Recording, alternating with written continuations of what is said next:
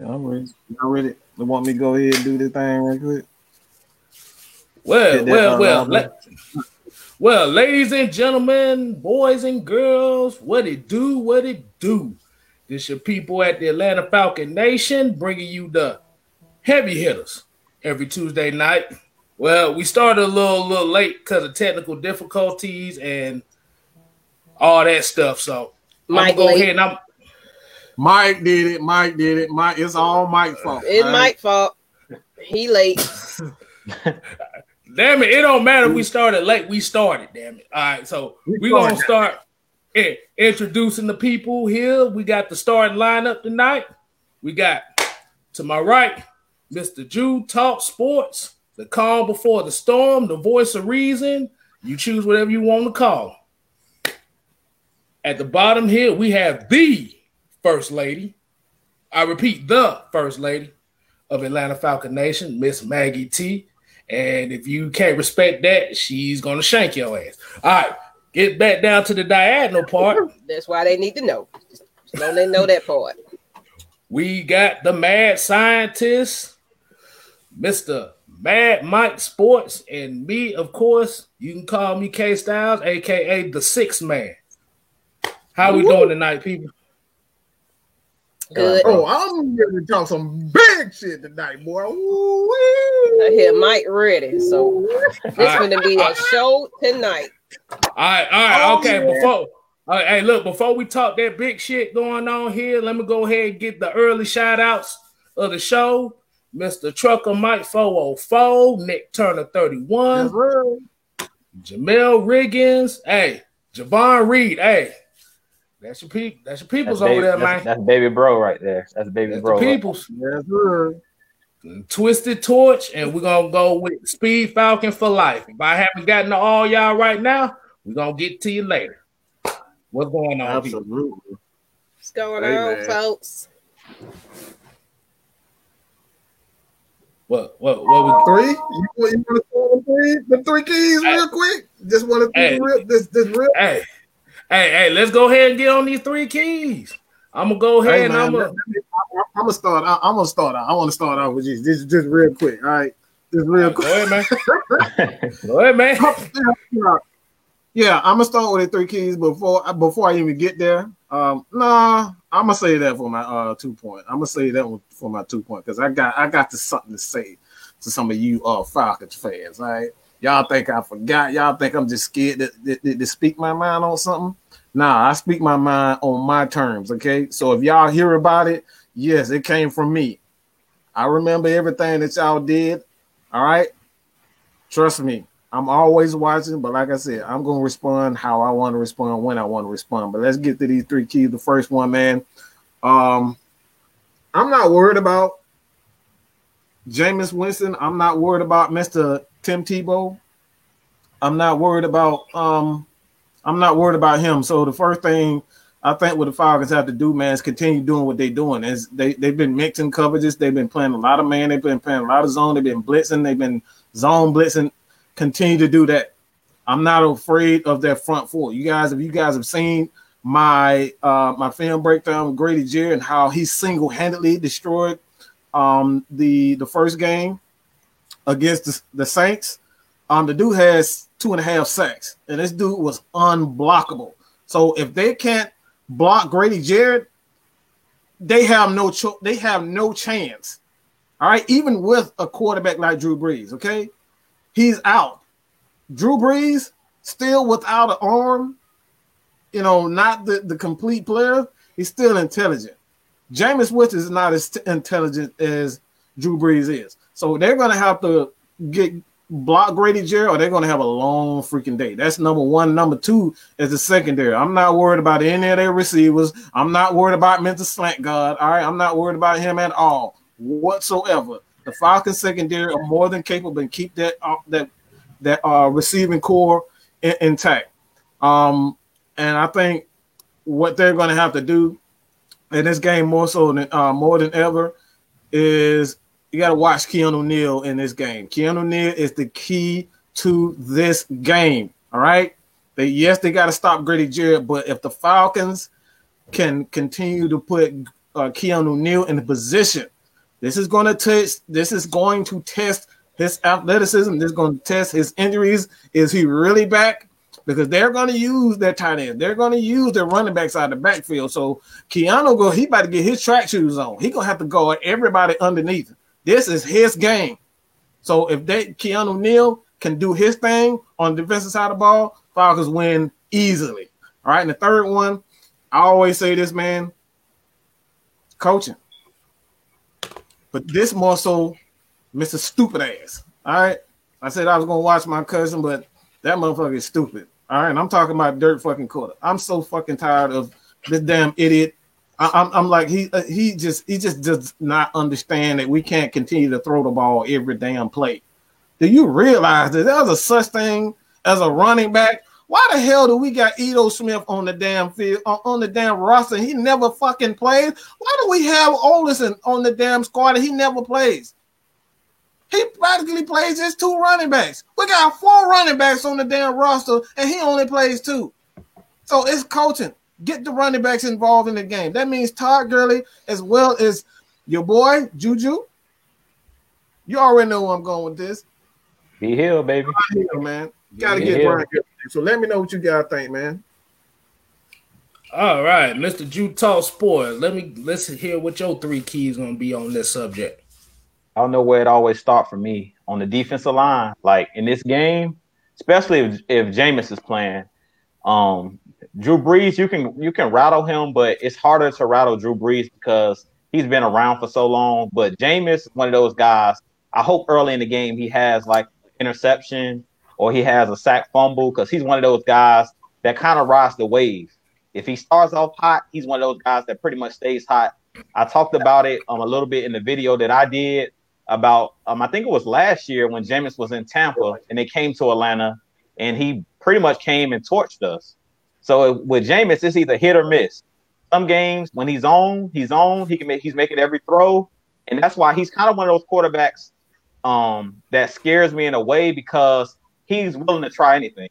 He's like Brett Favre. He gonna throw that ball. I don't care, and that's why him playing with Bruce Arians, uh, Bruce Arians as his coach, kind of fits his scheme, and even Dirk Koetter when he was in Tampa because Jameis is a gunslinger. He wants to throw the ball. He wants to throw the ball down the field. Now, one thing that I do like uh, like about Jameis playing in this game is he'll put the ball in harm's way. So he's going to give our cornerbacks chances to intercept the ball. Like a Foye Oluokun, Deion Jones, this is their game to get an interception. Uh, AJ Terrell, who's very opportunistic, very aggressive, and likes to peek in the backfield and likes to play off coverage. This is his game because he can jump, he can bite on routes in this game because Jameis is going to put the ball in harm's way. So I'm looking for the pass rush to get home. If we can bring that pressure, like uh, Mike talked about with Grady Jarrett up front, but I'm looking for somebody else to step up with them because if you remember in that game last year when we went and dominated them in New Orleans, uh, Vic Beasley had a good game. Um, Adrian Clayborn, who's no longer here, he had a great game uh, on the inside. They were place, placing both of those guys on the inside and, and bringing that pressure up the middle. And when AC was here, uh, Adrian Clayborn, he was one of those guys that consistently got pressure, whether he was on the outside or whether he was playing that three technique, like how they play John Cominsky. So this is a game to watch John Cominsky because he's one of those guys that's that energy guy. They're going to be focused on Grady Jarrett. So we're going to need somebody else. I mean, Grady is pretty much unblockable, but if we have somebody else, maybe like a Marlon Davidson, who hasn't, you know, no team really has a lot of tape on him, he's another guy in this game that I think could be a sleeper. A lot of people might not be thinking about Marlon Davidson because he hasn't played a lot. He's one of those guys that can actually we can actually roll him out there, and he can be another guy that puts pressure on the middle, uh, condense that pocket, get your hands up. Maybe we can bat a ball. Um, as Big Low says, the only time uh, Mykal Walker gets an interception is off a tip. So maybe he gets his first interception in this game off a tip pass or something like that. Uh, maybe Keanu Neal, you know, gets an interception in this game. But I'm number one key to victory is definitely stop the run, get pressure on the quarterback, force a turnover early, get Jameis Winston, you know, in his feelings. And usually with, with Jameis Winston, it's an avalanche. Once he makes that first mistake, it seems like he can't get over it. Like he has that dark cloud over his head the rest of the game. So hopefully we can get some pressure on him in this game early. I'm not too sure if Dante Fowler is going to play. And I do think that Dante Fowler, if he plays, he definitely could be an X factor coming off the edge. Um, him combining with Grady Jarrett. Um, my second key to victory in this game, Mike talked about it again. My boy Brian Hill. I've been talking about it. Feed Brian Hill in the and Todd Gurley in this game. Use these guys with those swing passes. Like get these guys involved not only in the running game, but also out of the backfield. Like we talked about it. K Styles pulled it up, I think it was last week, where he talked about how many catches Todd Gurley has out of the backfield. I think it was less than 30, which is crazy because Todd Gurley is a guy that can be used kind of like a Swiss Army knife. Use this guy on Wildcats, use this guy out of the backfield, line this guy up in the slot, and let him go one on one against those linebackers of the Saints. Because one thing about the Saints linebackers, they do not like to cover. The reason they went out and got Oh, no. traded for Kwon Alexander Mm. is they don't like to cover. Those guys are thumpers. Uh, Davis, Demario Davis is a thumper. He wants to come downhill in the run game. He wants to blitz. Make that guy put him out in space and see if he can cover Todd Gurley one on one. See if he can cover Brian Hill, who's proven to be an improved pass catcher. And also in this game, please, Dirk Koetter, those use some tosses and use some uh some outside zone runs in this game. Use some of those outside runs. Like stop with all of this inside up the gut every single play because in this game, the New Orleans Saints has a very big defensive line. Uh, all those big guys they got up front. Cam Jordan, those guys love to condense the pocket. They love the blitz. So the way you beat the blitz is with quick passes. So in this game, get those guys out of the backfield. This is a game for Ito Smith, as Mike was talking about. Let Ito Smith play because Ito Smith is a guy I've talked about consistently. He's a guy that's supposed to be catching those passes out of the backfield like a James White from the uh, New England Patriots. Use that guy out of the backfield and allow him to take advantage of those slower linebackers who can't deal with those option routes. Take advantage of those guys. In this game, Calvin Ridley, Russell Gage, use those guys out of the slot and use Hayden Hurst. I really think in this game, Hayden Hurst could go crazy. Because just like he was Mhm. talking about Keanu Neal, make those safeties and make those linebackers cover at all costs. Do not let those guys just come downhill and thump. Make these spread these guys out, as Dirk Koetter loves to do, and just let your athletes be athletes. Matt Ryan, three step drop, get that ball out your hands quick. Let Russell Gage, let Calvin Ridley, let Julio run out the catch. Like, don't have Matt Ryan back there holding the ball with all these five and seven step drops. Because we do that in this game, Matt Ryan's gonna get sacked a bunch because they have one of those defensive lines that's very aggressive. I talked about it in my video again. Trey Hendrickson, number 91 for the Saints. He's a guy to look out for on the opposite side of Cam Jordan. This dude is a game record. He's one of those guys that's been coming on, and we do not want to get these guys going. So the way that we stay ahead of the chains is get that ball out quick. Quick throws, three step drops with Matt Ryan. Look for your outlets. Hayden Hurst, let him run out the catch. Hayden Hurst is a wide receiver pretty much. Let this guy run out the catch. Use Brian Hill and tosses, sweeps. Use some jet sweeps in this game. We seen it last year with Calvin Ridley and um, Kenjon Barner. Use these guys. Use some misdirection. The way you take advantage of that aggressive defense and those aggressive blitzing, Dennis Allen loves blitz. Make those guys look at some eye candy. Have somebody coming on the reverse. Make slow those guys down. If you have some type of misdirection, you will be able to slow down that pass rush. So screen passes, any quick passes in this game. And the final uh, key to victory, and I know I've been kind of long-winded. I'm sorry, guys, but y'all know it's rivalry uh, rivalry week. And the last key to victory is coaching. In this game, Mike talked about it. No dumb coaching, no passing over 40 times. Let's keep it balanced. Let's stay ahead of the chains. Uh, Raheem Morris, no dumb timeouts, no dumb penalties, and don't allow any fake punts. If I see another fake punt where a team is picking up a first down on a fake punt, I'm a snap. I'm so tired of seeing every team like, why are we not ready for that? Every team it seems like d- does the same thing against us. They always end up picking up a first down off a fake punt. Against the Carolina Panthers, Jeremy Chinn, a direct snap, and he runs for like 30 yards down the field. Be ready for the fake punt. Atlanta, we always seem to, for whatever reason, we get caught off guard on special teams. If we, if we get a quick three and out, Drew Brees and uh, not Drew Brees, but the head coach uh, Sean Payton, he's very aggressive and he's very tricky. So in this game, if we get a, a couple three and out, he's super aggressive. So he might tell them, "Hey, look, run this fake because they're not going to be ready for it." So Atlanta, please be watch your film and be ready for the fake punt. It's coming. They have to do some type of trick play in this game. Taysom Hill, watch out for the trick play because they, they have to do something in this game without Drew Brees. They need to uh, get some explosive plays. And the only way they can get a explosive play is off a trick play. So be ready for the trick play. I don't know who's going to do it, whether it's going to be on special teams, whether it's Taysom Hill on a, a toss back throw, it's gonna be some type of trick play in this game. So be prepared for it. And those was my three keys. What you got, K Style? Uh, before I get to mine, I'm gonna go ahead and get a couple more shout outs as well. Before I get to mine, I said, hey, we got we got Dre, we got Dre Bo in the building. gonna say what's happening to him. What up, Dre? Uh, we got Quentin Willis. You know that's that's a regular. Wallace Smith, and we got Twisted Torch TV. Like I said, we're gonna get to more y'all later on, but we gotta get on with this segment. Hey, I want Well, let me let me do one one one thing. If you guys have a channel, this is something that I'm just this is a fly. If you guys have a channel, man, like go ahead. You have my permission. All right, my permission to drop your link in there. All right, all right, you guys, trust me. Just just go to their channel, subscribe to them. Everybody, you know, this this is a place where where we want to give everybody at least a shot to be seen, man. So it's like go ahead, do your thing, drop your link, man. Y'all go check anyone out. Um, if you have a channel, so go ahead, Keystyle. My bad. Hey, hey, it's all about networking, baby. Remember, it ain't it ain't just Absolutely. us. It's all of y'all there too. So we all in this together. But I'm gonna go to my three keys. Um, my first key is gonna be set the tone. You have to set a tone early. Offensively, you have to score touchdowns in this game. We can't settle for field goals.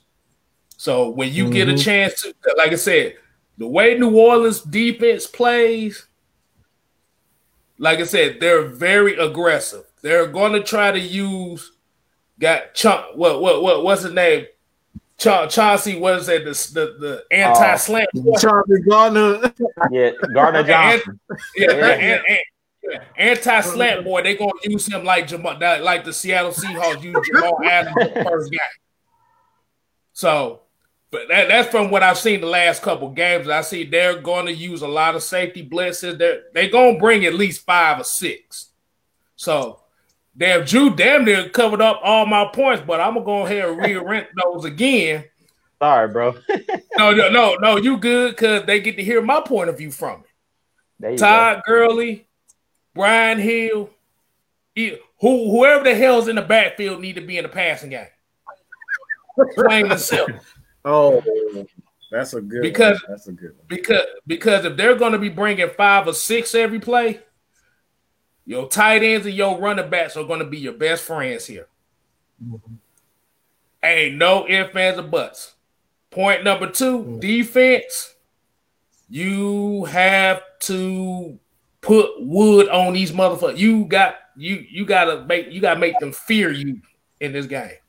Cause we already mm-hmm. know if Jameis Winston's going to start, Taysom Hill gonna get about 60% of the snaps because he's nine times out of ten gonna run the ball. Mm-hmm. So you must blow his ass up out the game. They call him Tim Tebow Jr. for a reason because he can't throw worth a damn.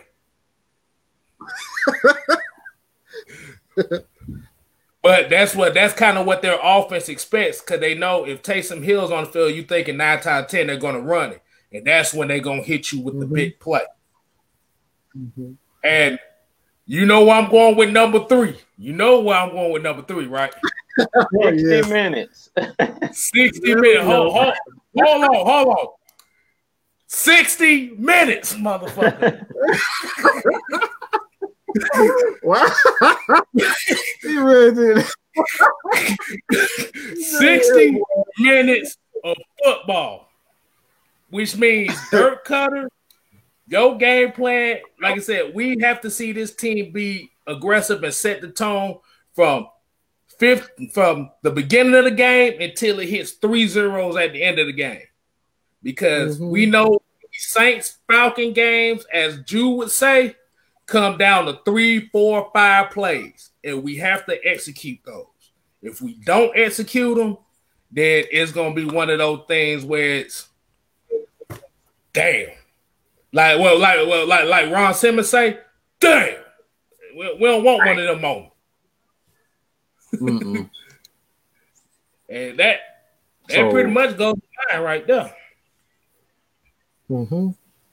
All right, so let's uh introduce uh one of our affiliates to the show, man. Um, when is he gonna come? When is he gonna come? When is he gonna come? Hey man, Yabba dabba. um, Yabba dabba do, motherfucker. Yabba dabba. on. Yabba dabba do. When you gonna come? Hey man, um, There you go. Mr. J Rock There you go. TV. What up? hey man, this is one of our young affiliates, man. My boy J Rock, man. Um, you guys go ahead and join going the on, fellas? Discord. Hey man, it's all it's all good over here, man. Tell bro? people what you all about J Rock.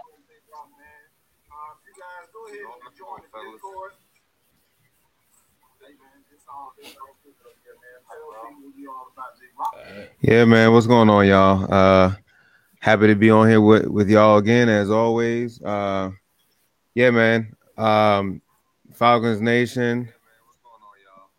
Uh you said turn down the other video.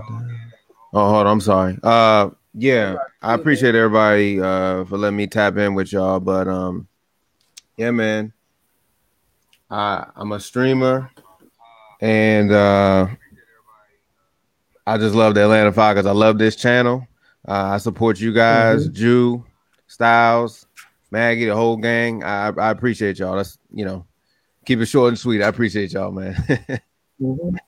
Absolutely, man. Um, man, what, what, what, what are you dang questions at, man? What we gonna? What, I got something. Y'all want to get to the questions? Y'all just want to? No. I, as a matter of fact, let's get to this. I want to talk about this now. I got to get this out of the way, man. Uh-oh. I got to get this one out the way. Your boy, your boy, that's your boy. Your boy, your boy did it again, man. You know, made the news again. Who am I talking about? Anybody know what I'm talking about? Who? Who? Who am I talking about? Nobody, nobody know. Nobody know. Who? Who? Who am I talking about? Who? Who? Hey, You, Styles, you I'm gonna guys gotta go to up in a minute. Y'all gotta go Oh, to you, AFN, you already you already know it's coming. y'all, yes, y'all gotta go AFN if you don't know it. If you don't know it, let me just go ahead and say it. All right, let me just go ahead and say it. Your boy Takkarist McKinley, man. Takkarist McKinley. Them found his ass. Yeah, he's nowhere to be found. No, I'm not. The boy's on the waiver list again. All right, on the waiver list again. Again, bro. Failed the test. He failed. He couldn't pass the test. Why? Because he's injured. This is what I'm talking about. Been saying this for a while. Everybody want to talk about he's he, he's likable. You know what I'm saying? He may be better than Vic Beasley. The dude is injured again. Couldn't even pass. He couldn't even pass the freaking physical to pay for the damn Bengals. And this is your this is your king, Falcons fans. A lot of people said the Falcons stupid for even making this decision to get rid of Takk. This dude has been an absolute bust from the very beginning. They drafted this guy first round, injured, couldn't play in training camp. Why? Because he was injured. And here we go again, right back at the same situation again. You know what I'm saying? Again, injured. All of this is karma. All of this is karma. The Falcons organization from the very beginning, they gave him a shot. He was injured from the from the beginning, coming to his college career, coming coming into the NFL doing college. Guess what? Injury prone. The guy was moody. This is all on his scouting report. Just re- go read it for yourself. All of these were warning signs, and Thomas Dimitroff still drafted the guy. The Falcons took a chance on a guy that who really wasn't worth it. When you look at the scouting report, if you've seen what he's provided for the Falcons, he wasn't worth it. But instead of this guy being, you know, thoughtful for what this organization did for him, they did not in any way bash this guy. They gave him the proper help. They wanted to help. And guess what? he went on Twitter and bashed him and turned around and you know here we go. The Falcons. He got his wish. Thought he was just gonna go to another team and gonna live it up, but nope. Your ass can't even make the damn Cincinnati Bengals roster. He can't even make the Cincinnati Bengals roster. But they got so much to say about Vic freaking Beasley. At least Vic Beasley did something. At least he made a Pro Bowl. At least he had a 10 sack season. More than a 10 sack season. 15 and a half, led the league in sacks, but nobody wanted to give him credit for that. Instead, y'all want to cap for Takk. For what reason? He ain't never did a dang on thing. Never. What has he done besides lie and blame everybody except for himself? This is what happens when you're unappreciative. You're often injured, and you blame everybody except for yourself. This is what happens. And I'm saying, I'm just going to be real. This is what happens. I have absolutely no sympathy for this guy. None whatsoever. You caused this because you were ungrateful for what this organization and even the fans, bro. The fans, that's the most disappointing thing. The fans. You have loyal fans here in Atlanta that had your back, and he basically shitted on every fan there is. So if y'all guys want to expand on that, man, I'm, I'm like I said, like I said, I'm, I'm gonna say this too. I'm gonna say this, but Well, nah, I'm about to, I'm about to, I was about to go. I was about to go a little bit overboard, but mm, I, I, I'll let I'll let that one go. I'll let that one go. well, well, like I said, that right there was a situation where, bruh, you never know what you had good until it's gone. And I'm gonna ask everybody here: Do y'all remember Barney? Y'all, y'all remember Barney, right? Mhm. Y'all remember Barney? Good old happy lucky. Everybody was in your corner. Mhm. This, this is the new tat pick I found right here. I don't know if y'all gonna recognize this.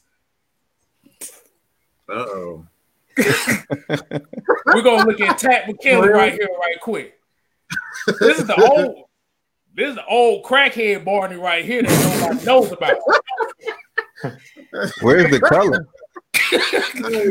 What you mean with the color? That is the color. That- See, he Oh, would have been. Look, I'm about to say he would have been brighter, but you remember Takk didn't really get sacks like that. So the less sacks he got, the darker you got. I see what you did there. I see what you did there. Hey man. Man. Oh, man. Hey, what's your oh, what's your thoughts on that, J Rock?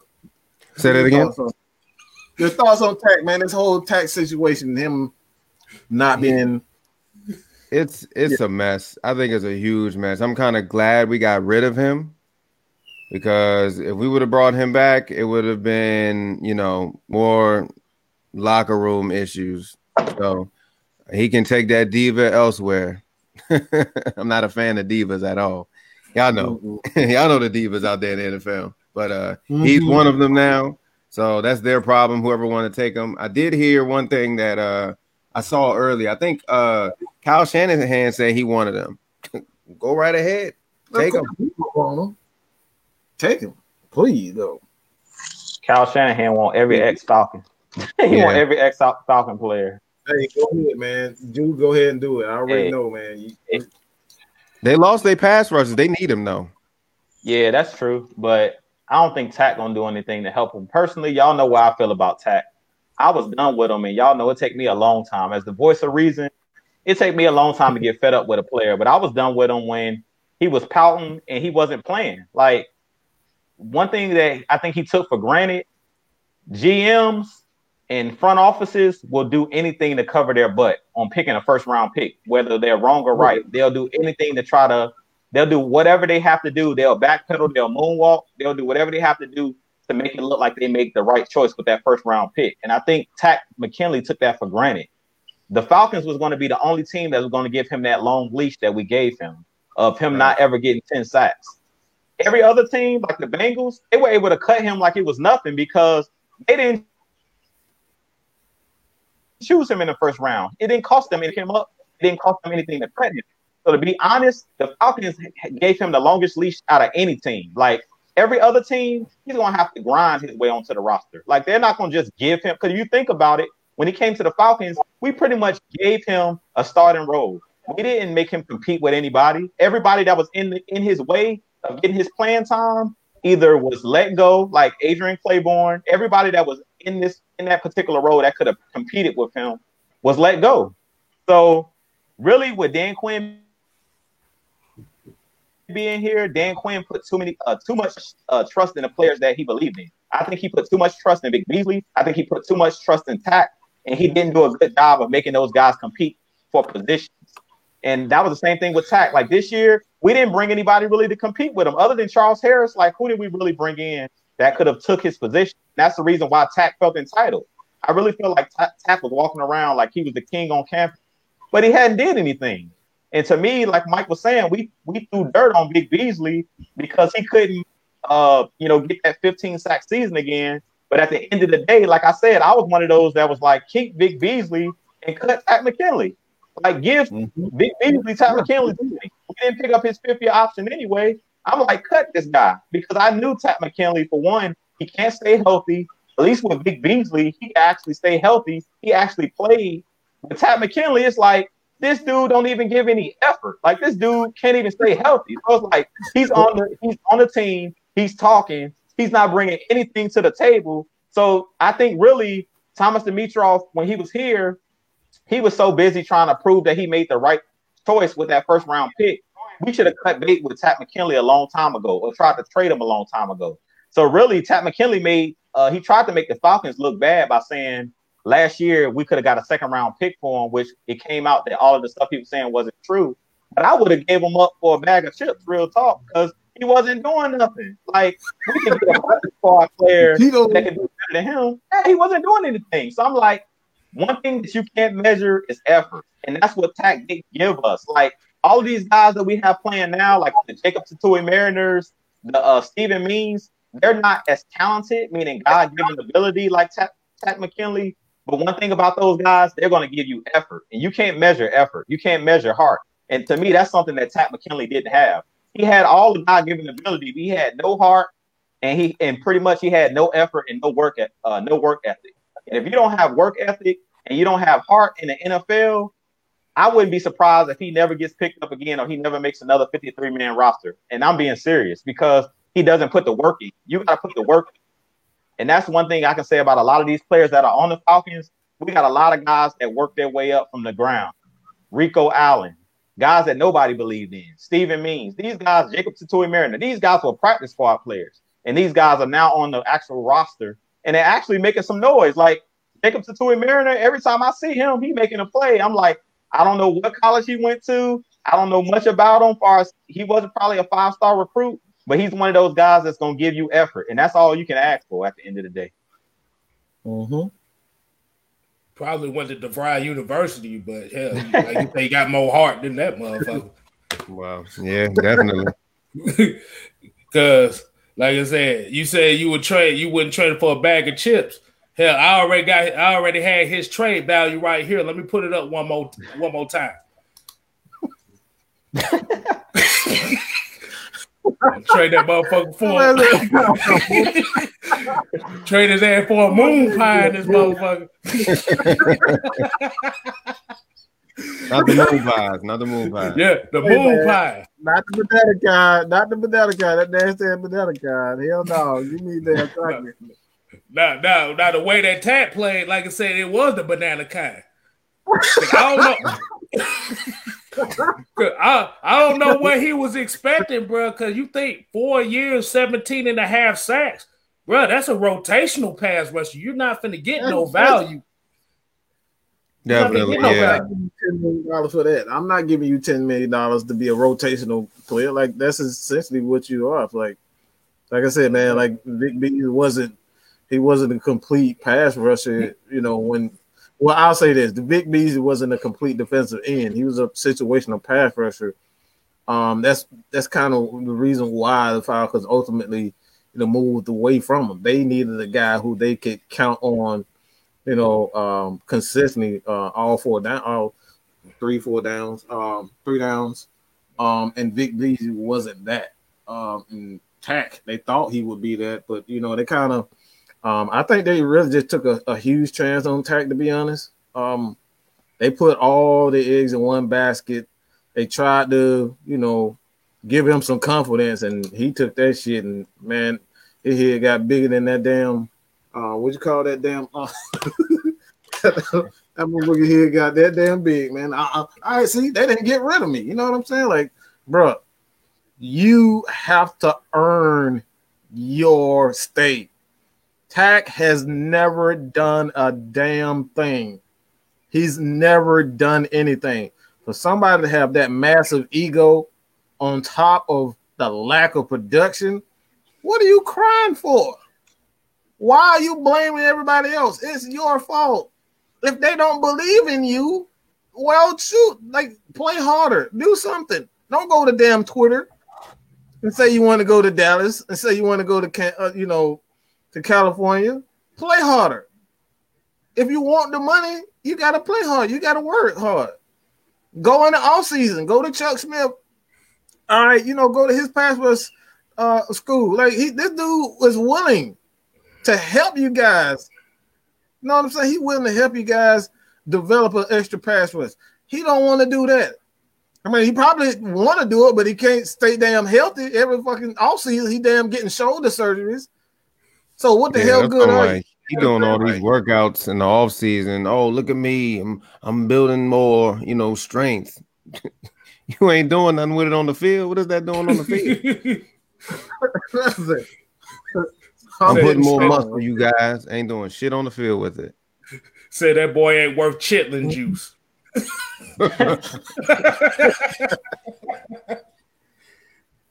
wow. But you see this comment right here saying um, Piece Among Us says, I just hope we can get a coach that developed the defense. He said Oliver became a bust because Dan Quinn couldn't develop shit. Ooh. But we're supposed to have the I, best secondary coach. What you got to say about that? Gonna, it's gonna be real quick, man. I, I don't think that's a problem. A lot of times you don't need necessarily need to develop players. That might sound crazy, um, but I don't think the Falcons have that issue. Um, their biggest issue is scheme. They got to get out of that old ass ancient. I'm just going, you know, play cover three, cover four, and we just gonna tackle well. Well, that's boring as shit. I'm just gonna be right. honest. That's a at boring that point, defense. At that point, we're already figured out. I mean, if, if Dan Quinn is bringing yeah, that shit, on, yeah, if, if Dan Quinn has already been running that shit since Seattle, cover three and cover four, and you coming over to Atlanta with the same thing. What you think people haven't figured that out? Hell, we figured it out when we played them. Right? right. Exactly. Everybody everybody was so scared to play the the oh my god, the Legion of Boom and then Marshawn Lynch and, and Russell Wilson and all that. Nobody everybody was terrified to play them. And they came in our house, we played them, and, and we did good on the defense. Yeah, man. So I think uh, before I just want to touch on that real quick, K Styles, what them talking about that cover three scheme. I don't think people realize because Seattle is winning. I seen a stat that they say that Seattle has the worst defense in the league, the worst passing defense in the league. We might y'all might want to fact check me on that, but they have the worst defense in the league, people. And that's what Pete Carroll, like we always looking at, and this is what Mike talked about in one of his videos where he was talking about Super Bowls we're so worried about wins and losses, and that's all we look at. We don't go in and look at the game in depth. We have to stop being, you know, always looking at the outcome. Did you win the game or did you lose the game? No. Look at Seattle. Seattle right now, their defense is the worst in the league, and they play that cover three scheme. That's where Dan Quinn got it from.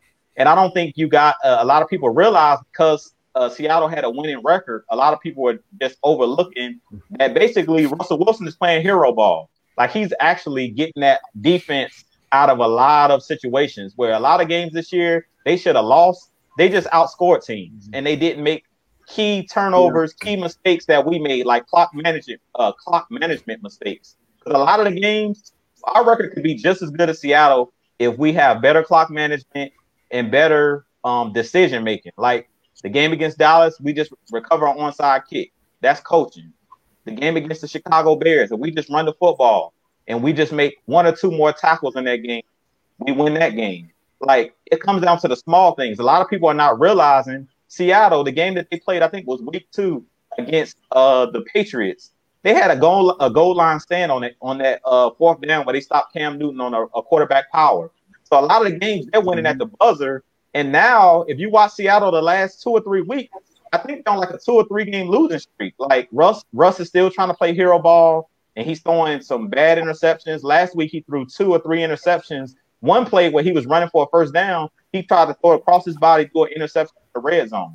So a lot of people that talk about Matt Ryan all the time about uh, how you know Matt Ryan threw that interception against the Panthers. Russell Wilson is doing the same exact stuff, and I don't hear people saying, you know, Russ. Everybody's saying Russ is in the MVP category, but the last couple weeks, Russ is pressing just like Matt Ryan because his defense is letting him down. Just like early in the year, why defense was giving up 30 plus points a game. Same thing with Seattle. If you guys go look at their defense, everybody talked about Dan Quinn is not a good coach, and everybody talks about how great of a coach Pete Carroll is. He's supposed to be a defensive minded coach. Well, he's not elevating that defense over there in Seattle. So I think we got to, as much as we own, you know, Dan Quinn's back about 20 in the past, 23, 23rd overall, and 26 in the past. So they have Six a in the very past. bad. they're horrible. Exactly. I'll, tell, I'll tell you something that is so crazy. I'm gonna back you up, Jew, on on on that whole thing you just did on the Seattle Seahawks. So you know how we was talking about how scary Seattle was back then because of Dan Quinn and that defense. Well, look at it now; it's lopsided. Their offense is super stacked now. Dan mm-hmm. Quinn's gone. Yeah, they so yeah, their defense is, is going to be terrible. And then look all those key players that they lost. I think the only person that's that's that's still there from from back in those days is KJ Wright and uh, Bobby, Bobby Wagner. Wagner. That's it. yeah.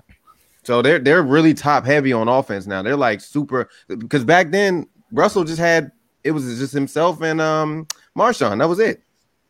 That was that was it. Now they have DK, they have uh Lockett, they have so many weapons now.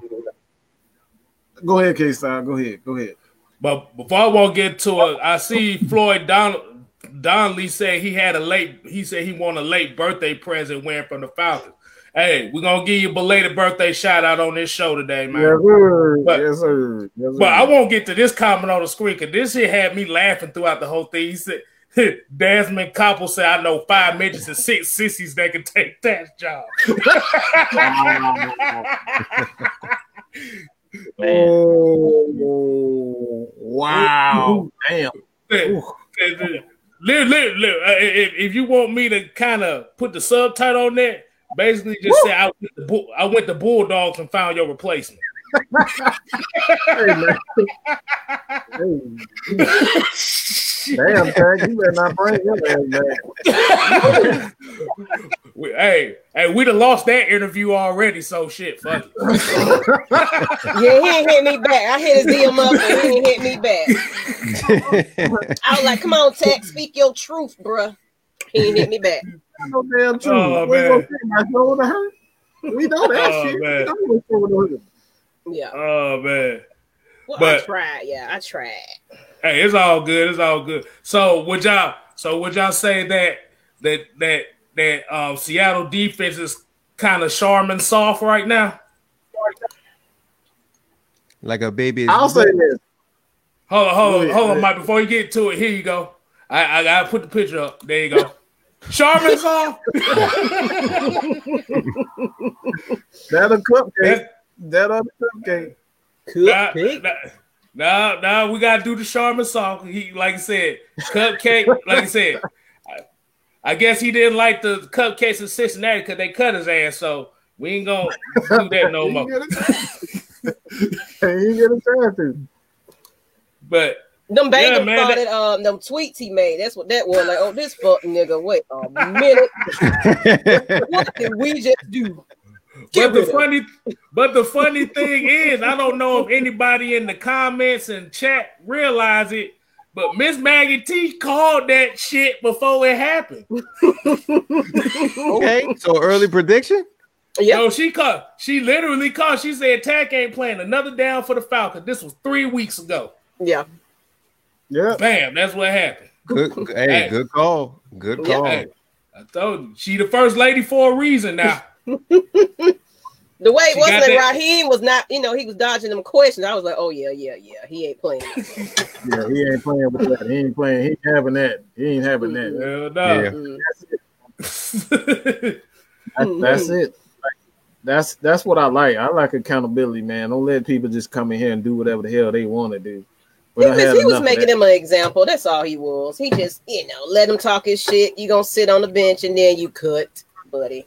That's all. That was just, you know, everybody. Why we don't do this? It's like, look, he trying to make an example out of this dude because uh, Yeah, look what just coaching happened. experience right there. That's, that's coaching experience because Most I don't think Dan Quinn, Dan Quinn probably would have just sat him down and let him play or act a fool or whatever. Yeah, oh yeah, he would have been playing. He would have been. He would Man, definitely Dan- still been on the squad. Man, 'Cause Dan at yeah, you're right because at that point he'll be he's fighting for his job, so you know he would have been yeah desperate. Mhm, mhm. Man, Dan Quinn would have took his ass to Jersey Mike's and got him a sandwich and told him, "Good job, son." All that would have been. But but but I got another one here. Mad madness. Look what this boy said. He said his fat ass ain't pass, ain't that physical either. hey Magnus, Madness. Was it a physical though? Was it? It wasn't physical. Like, Hmm. Now he was Man. now he was he was on his like, period. you, could, you, could, you could have something else. Like we like, like like we said, we don't know the truth. Like like I said, I tell people all the time, man. Like y'all think, you know, Arthur Blank and the Falcons don't have pull, man. Like Arthur Blank is ahead of the owners associated, the owners um voting. Uh, anytime they come with a decision, it got to go through Arthur Blank first. Like he is that guy.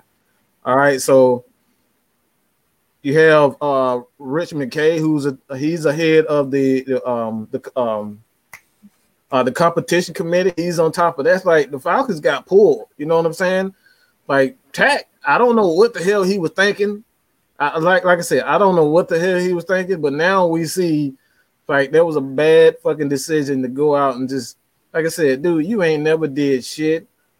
You ain't gonna do shit. You can't do shit because your arm all fucked up. So why are you running your damn mouth? You know what I'm saying? Like you should be the last person running your mouth about anything. You know what I'm saying? You that Vic B, the one that they ran out of the damn city.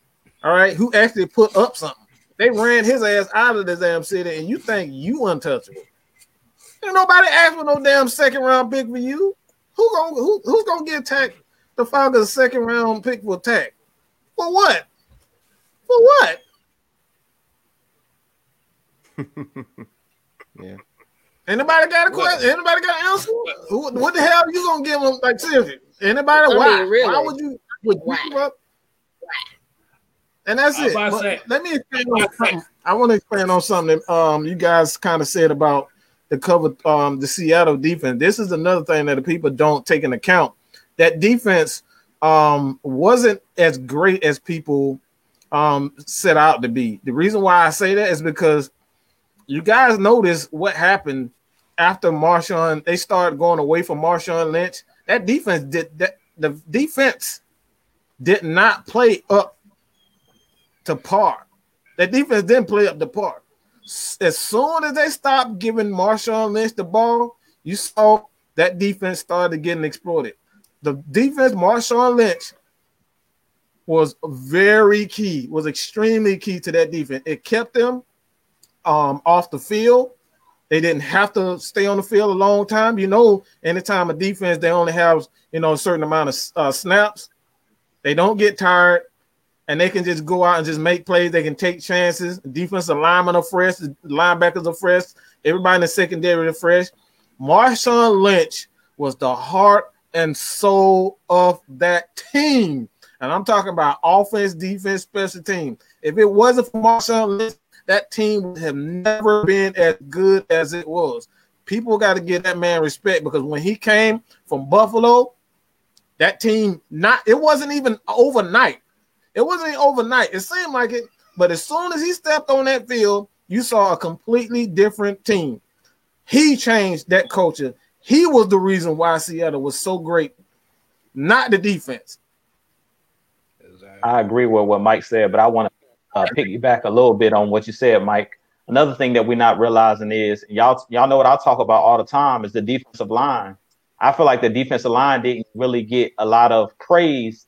Like LOB got all the praise, you know, on their secondary, on their back end, they did all the talking and stuff like that. Richard Sherman, you had Earl Thomas back there getting interceptions and stuff like that, but nobody focused on how good that defensive line was. They had one of the best defensive lines as well. And right now, I don't think nobody can name anybody on Seattle's defensive line right now. Like, who's the dominant player up front for them? Back then, they had Cliff Avril, Bruce Irvin, uh, Red Bryant. They had some guys up front that Michael could get Bennett. pressure with that front four. Now you don't have nobody on that front four that you got to worry about. Like our defensive line, like Grady is better than anybody they have game. on their team. Yeah, game. that's what I mean. You got to yeah, have a running so, game. No running game, no defensive line, no pressure. You sitting back in that soft zone, it's holes in that in that zone. And you only can cover for so long in the, you know in that cover three. So it's getting exposed. You know, it's getting exposed. So it's not just the Falcons, it's just not just Dan Quinn, but Pete Carroll as well. He, his feet need to be held to the fire as well. Just because they're winning games, we need to go in the depth and look at why they're winning games. They're winning a lot of these games because of Russell Wilson pulling a rabbit out of hat. Real talk, yeah. not because of their defense. I agree. Throwing a whole throw a whole bunch of Jesus balls up in the air for DK to catch. Yeah, that's pretty much all he got.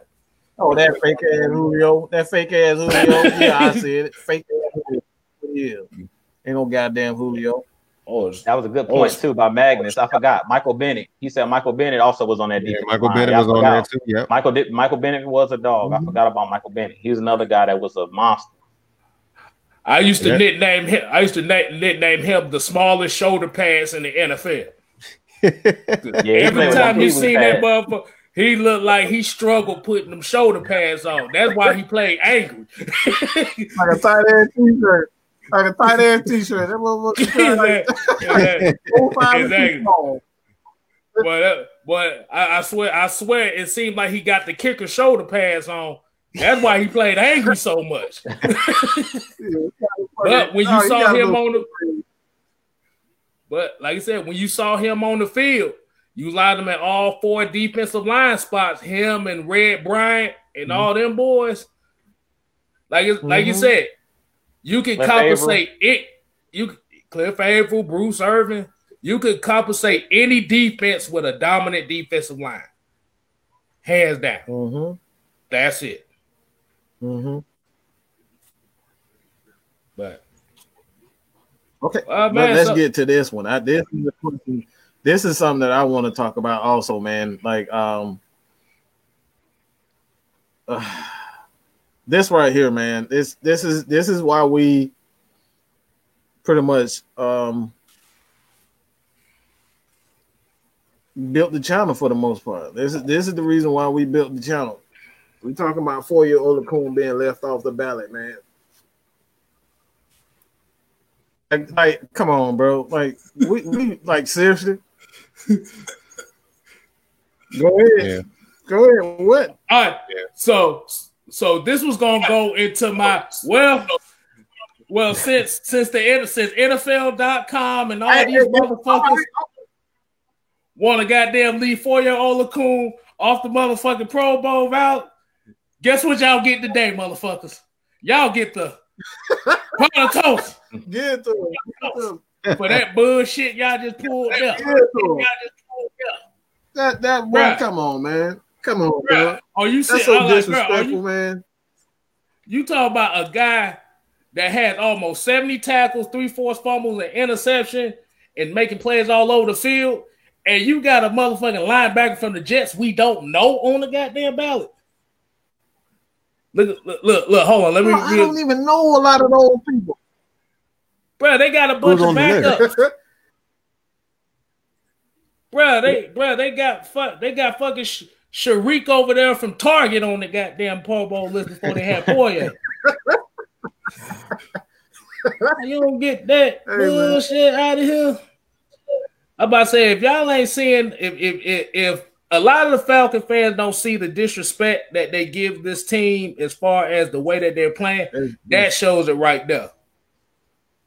Because That that's, Really- that that just go ahead, Jay. yeah, go ahead, J Rock.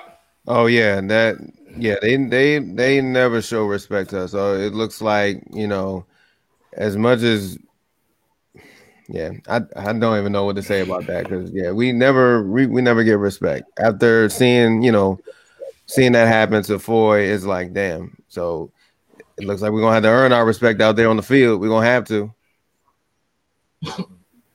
we never get credit, man. Y'all know how it is in Atlanta. I don't care if you if you know Matt Ryan don't get credit, and this guy been doing it for over a decade. Then you know they're not gonna give Foye He, no ne- he yeah, Matt Ryan never gets credit. Like Matt no- Ryan no- doesn't get no credit. That none of the credit he deserves. Julio Jones. I talked about it. The media, not just even in Atlanta, the ESPN, the media. Like I've never heard anybody say Julio Jones give him the credit for being the number one receiver. It's always somebody else. Like the the name that's the common denominator that's been the number one receiver in the game is Julio Jones. He's always in the conversation, but they never want to hands down give it to Julio Jones. You you had Jerry Rice come out and say Julio Jones the best in the game.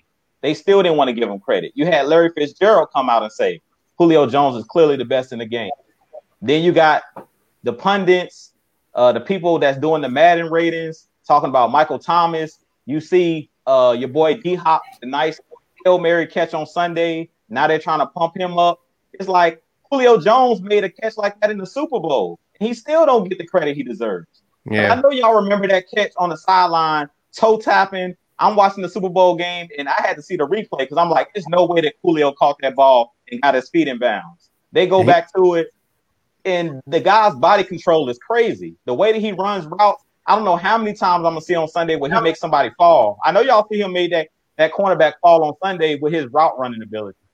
So I'm just like, we none of our players get the respect that they- deserve. So if Julio and Matt Ryan can't get the respect, I didn't expect nothing else for Foye. Even though Foye's balling, they never like to give our guys credit. Even Grady Jarrett, he's another guy that's been dominating, dominated in the Super Bowl, and they're dominated on the biggest stages, and they still don't get the credit. Matt Ryan dominated. If you go look at his numbers in the Super Bowl, he dominated. His passer rating was crazy, dominated in the 90s. He He's played better than Brady that game, honestly. He Exactly. played, he played told way better than Brady. Way better. Mm-hmm. Way better than Brady. But yeah, they, we don't never get respect. Like Julio done called many passes other than just the Super Bowl. He caught many passes like that throughout his whole career. Dropped 300, 300 burger on, on Carolina all the freaking time. Nothing. I ain't even got my- enough hey- fingers to even three numbers. I, look, I'm, Yeah, I'm trying to hold. How, how, come on, Hey, man. hey, hey, hey, hey. Three hundred, bro. Yeah. Hey, look, hey, look, Mike. Here, hey, this is what your number one Falcon fan said right here. What you guys say to him about that? oh God. That that that that's Mike's number one fan right there. he said, "Y'all demand respect with nothing to Look, show." man. Hey, look, th- you already know what I'm gonna say. Don't respond to nobody. They ain't, got they ain't got no damn Hey. picture. Oh hell no, He got an egg Hmm. picture. man. If you Who, look, he got the last. You you are the last. Per, the Saints people, Saints fans are the last people to be talking about anybody ain't got nothing to show in that shit bowl and that shitty ass city that y'all got.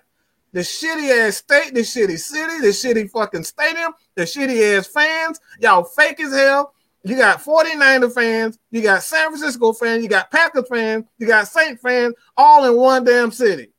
Y'all the last people to talk about any damn thing. He he's a Saints fan. And that fake ass Super Yes, he's a damn Saint No, fan. he- That 504 He's a Saints fan. He'll never say Yeah, why a- his team does. Why? He don't give specifics. He just pretty much a troll our team. Look, look. All know I, gotta say to those like Saints fans, all I gotta say is, y'all only got one thing to say about our team. Hold on, hold on, hold on. We blow leads. We blow leads. Y'all had a lead with 10 seconds. How the hell do you lose a game in 10 seconds? On one play. 28 3. At least we had the motherfucker alone in 10 seconds. Y'all had to lead the whole the whole game and blew this shit in 10 seconds. All y'all had to do was bat the ball down and you would have won the damn game. In a playoff game. Hey, 10 seconds. You couldn't even do that. He couldn't even touch the guy. He didn't even touch him. Li- At least we touched the damn ball. If least we touched somebody. They didn't even touch the guy. hey, look, hey, hey, But you, we can, you can also, hey, look, look, you can look, you can also talk about the fact that every playoff loss they had, they wrote the NFL a petition on to change the rules after every playoff Man, loss. come on, man. That's a terrible. I feel like oh my god. I feel like they only got one thing to say that we do. Obviously, blow leads, but they can't even win a goddamn playoff game. When was the last time they won a damn playoff game? Can y'all tell me that? When has the Saints won a playoff game? Cause I, cause I, rem- I remember, cause like I said, we just talked about beast mode. Remember, beast mode was born off of their ass. Exactly. That was when he was like unleashed. The Hey, earthquake. remember that? And That's remember that? scarred, that, scarred, that, that was right after they won the Super Bowl, right? That like scarred them for, for life. Cause he said, cause he mhm. said they didn't cry about it. Hell, like I said, they wrote a whole petition and they motherfucker put a whole billboard down here in the city of Atlanta of all ten talk about pass interference and all that shit. But like I said, in that pass interference game, you have to remember they still they got the ball first in overtime and threw a pick. So Uh, Had another and chance to Sean do it. Payton that rule. Sean Payton complained, and they Sean Payton did that. So don't even don't even try that. The league did it. No, Sean Payton is a part of the, the competition committee that gets rules changed. Okay, even know your own team. How the hell I know more about your team than you know? Sean Payton is a part of it. The competition committee. All right, the rules committee. He got it changed. So get it right, buddy. Don't forget you about tease that someone- bounty gate. Y'all still y'all still owe the league for that bounty gate. Y'all still owing y'all dues. That's why this is happening to y'all. Exactly. Exactly. He said, "How you gonna tease someone about leaves when y'all ain't made made it?" I don't know what the hell game he looking at. He must be All right. looking at that that that Tecmo Super Bowl game or something. But like I said, like I said, he's Mike's number one loyal fan, and he's a closet Falcon fan. So we just gonna leave it at that. He just don't want to admit it.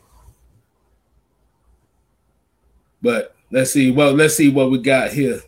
Um, uh, see, see, you made, made made us get off a damn subject. What the hell was he talking about again? Before you in the disrespect, man, the disrespect. yeah, the Falcon disrespect the whole team. They don't respect us, man. But like I said, that works into our favor though.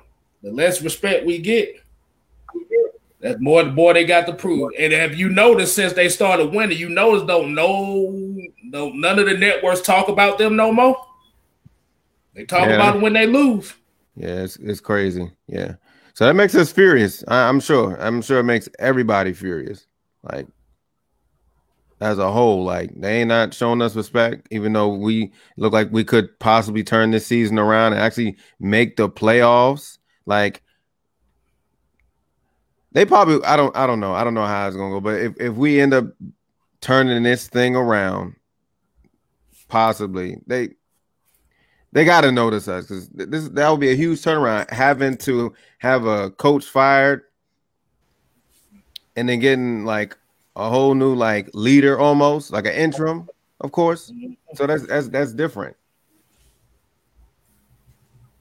If we do this, man, it'd be like turning water into wine. If we can come back and make the playoffs with this team, dog, hey, everybody gonna have to talk about that. That's a real storybook ending. If we can turn this whole thing around, get in the playoffs, and make a deep run, because I tell you one thing: if this Falcons team get into the playoffs, nobody want to see us in the playoffs. Because that means that we're gonna be rolling. That means we will have to win probably six out of the next seven games. So if y'all remember 2016, that's kind of how it happened. Like 2016 started off rocky, but then we got on the road. Like we got on the road, and once we got on that road, that carpet ride, nobody wanted to see us. Like we started blowing everybody out the water. And in the playoffs, that's when we shredded uh, the Seahawks. We ran through the Packers that last game. That's when uh, Brian Poole knocked uh, Aaron Rodgers' head off. And then in the playoffs, to be honest, we was running through the Patriots in that first half. I mean, they were putting Brady on his butt. We was, I mean, we pretty much dominated that Super Bowl. So if we can get on the run, Big group. yeah, man, we can get on. If we exactly, if we can get on the run, hey, I don't think nobody's gonna want to see this team because we're one of those teams that we can beat anybody in the league and we can lose to anybody in the league. We proved that last year when we went to San Francisco when they was like what 12 and 3 at the time and beat and beat them on their home field. So we can beat anybody. That's why I mm-hmm. said that nobody wants to see us. Let's be real. Nobody wants to see this team. With Matt Ryan and Julio, you got a chance every week. Especially if we're all healthy too. Exactly. Always a healthy team. But I got I got a question for everybody though.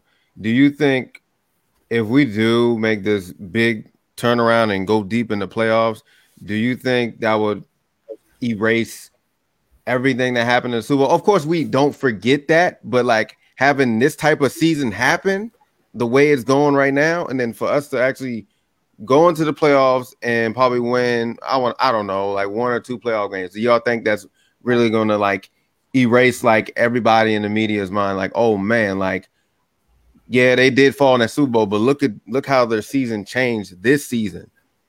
Y'all think that's how do y'all think?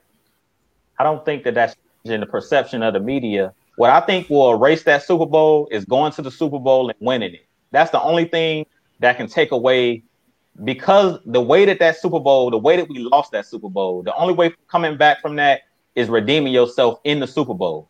It's going to take getting over that. And I really feel like the players, to be honest, mentally they're over it. Dan Quinn is gone. The core unit, if you look at it on the defensive side of the ball, is gone. Like it's no Desmond Trufant here. It's no Robert Alford here. So that secondary is pre- pretty much completely different. The only players that still here from that Super Bowl team, you got Deion Jones, but you don't have uh De'Vondre Campbell anymore. You don't have Vic Beasley anymore. You don't have Dwight Freeney. So a lot of these players, it's a pretty much a whole new defensive unit. Yeah, you have some of the leaders that were on that team, which at that time were actually pups. If you remember, all of those guys were rookies. Deion Jones was a rookie. Grady Jarrett was a rookie. So going back to the Super Bowl, to be honest, I think these players would do better in the Super Bowl now because those guys that back then were rookies are now leaders and now veterans. And I think now they know what they need to do differently. And now that Dan Quinn is going and Kyle Shanahan is, go- is going, because if those guys were still here, I'd be scared. I'd, I probably wouldn't even want to watch the game. I'd be that afraid that we would do the same thing over again. Because what did Dan Quinn prove this year? I'm gonna do the same thing over and over again. What did Kyle Shanahan prove last year when he got back to the Super Bowl? He did the exact same thing that he did when he was here in Atlanta. So I'm glad both of those guys are going because if we went back those guys still on this coaching staff, I wouldn't be confident because those guys get arrogant. Those guys have those big egos. And Raheem Morris has proven that he's going to change things up. He's going to start the blitz. I'm not going to just sit back in a cover three.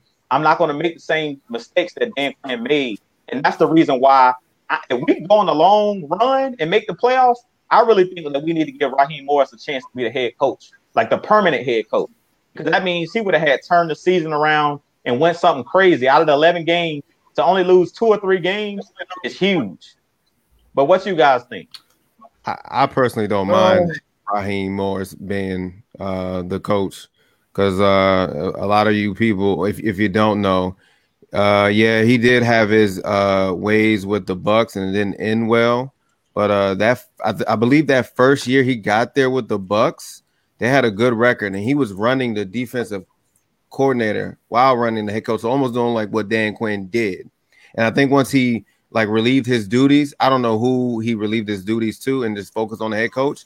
That's when the Bucks started to go down. Mhm. Uh, I think he was out of there within like three or four seasons. So like I, I know you can tell like having Raheem Morris now, he's impacting the players. Like he's pressuring them. Like you you heard it from the players. Like he's he's giving us like a different type of vibe from Quinn.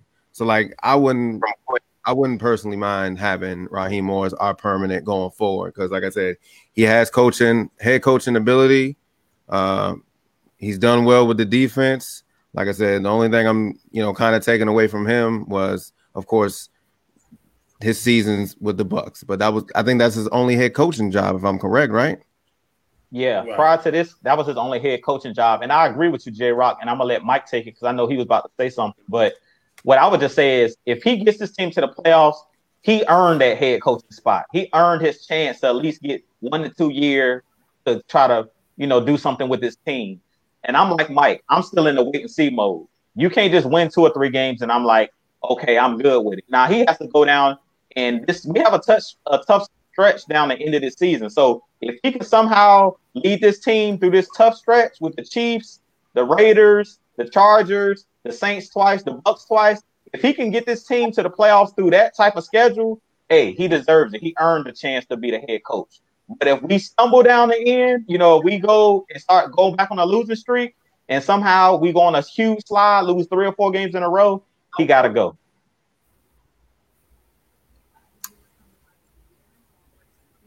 I'm gonna say this. Um, I'm all cool with this. You know, um, the Afri- African American um, trying to get a lot of uh, black coaches, you know, in power positions and and big plays, uh, uh, and in big spots as far as head coaches concerned. Um, that's not enough. But more so than that, I think is really I, I don't give a damn about winning three games in a row. Like even the sorry ass, you know, Washington football team, them bastards can win fucking three games in a row. So I, I don't, I don't, I'm not, I don't really care about winning three games in a row. I care more, so, I care more so about the style and what I'm seeing from the. Stop, man! Don't do it. That just it sounds so funny. It's just the Washington football team. Watch the football team. It sounds like a Washington generic football team. ass football team. It sounds like some, it sounds like a make a, a make a team for men. You know what I'm saying? Like, yeah, yeah, yeah. It sounds Sound like like a like team, cereal box you find at the bottom of the barrel, like the no Like- frill. Like, like, I can't I can't pick a logo, so I'm gonna just put a big ass W and just call it football. And, and, and hoping we get those this season. No frills, brother. No frills. Exactly. Exactly. And I like this comment right here. It said, I don't care about the race or gender. I just want the most qualified person. I feel like Raheem can do something with this team. He's different. I mean, that's easy to say. That's easy to say when all you've seen was white people. Like I'm, like I said, this this might sound crazy, but all you've seen is a, a certain style of football or a certain style, you know, of play. You get used to that certain style of play. So it's like, okay, what are we really going to do? You know what I'm saying? Like, as far as the defense is concerned, like I said, I understand, um, like what people saying. I don't care about who comes in. Um, there hasn't been a lot of opportunities for African American coaches in the NFL as, as far as power positions. That's what I mean by power positions: general managers, head coaches, you know, team presidents. You don't see it. I don't think there is a black as far as African American, like even the guy who's quote unquote mixed. Um, I, I think the only one that I remember, if I'm not correct, is Ozzie Newsome. Like he's the only one that has had a a true, you know, position as a team president. Like, and that's Baltimore. He's been a team president. He's been a general manager, and he was once, you know, a, a Hall of Fame player. So it's like he's the only one that I remember that has been there. So if there's only one, I mean, that sound all good and all, but I mean, we want like even what is Asian, Asian Americans, like Asian football players are saying the same thing. Like, why y'all not giving us a shot? Like, you know what I'm saying? Everybody wants someone that looks like them, that acts like them, behaves like them. You know, everybody wants someone to connect to. So to say whether or not, like, I don't care about, you know, who this person is, that's fine, and you're absolutely correct. But someone needs, and like we have to have someone that looks like you, whether you're Asian, white, black, it doesn't matter. Everybody needs that opportunity to at least have the hope of becoming a head coach. Like, have we ever seen an Asian American uh Asian football coach, like a head coach? We never seen that. diversity. We need diversity, and that's like that's what it comes down to. That's like I said, it's all cool and all. That's the right thing to say when it comes down to, you know, what I'm saying. I don't care who. Like that's politically correct. I'm tired of politically correct. We need diversity. We need to see more Hispanic. We need to see more Asians. We need to see more African Americans in these power positions. That's what it comes down to.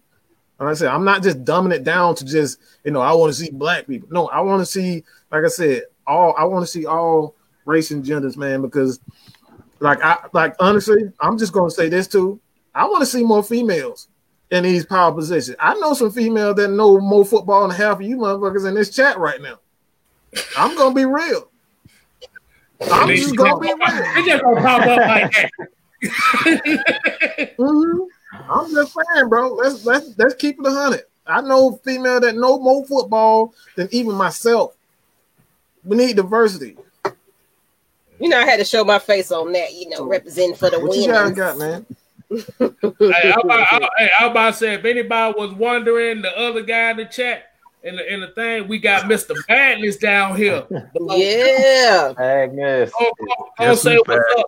What's up? Introduce yourself, where you're from, because this man is watching and paying for us and everything. Just to watch, just to watch the Falcons. I don't heard his life story out, and it's just oh, like, man, we got some Listen. loyal, diehard Falcons fan, and this one of them. from New York mm-hmm. City, all the way up north. New York. and I'm sitting here paying every week to watch the Atlanta Falcons. No, we don't get it on Fox Five. We don't get it on nothing like that. No, up here is like you either pay for it on DirecTV or you just see it on ESPN.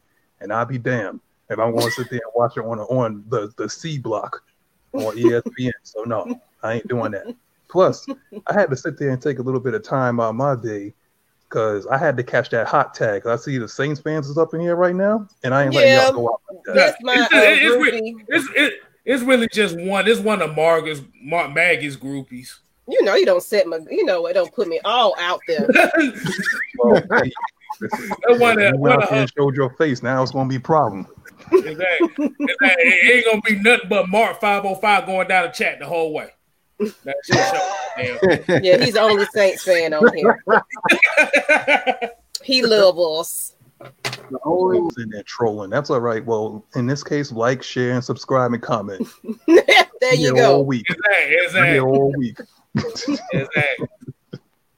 That Falcon Well. Nation don't go nowhere. Every day, every day, get that alert. Click that uh, that subscribe and that bell icon. Get all the notifications. We here all week, every right. day. I'm gonna get this man to record our promo. I just love the voice. I'm just gonna say that. Exactly. Get him to record. But you Yeah, hit this that dude- record. This dude sound like two cold Scorpio and shit. Oh, man.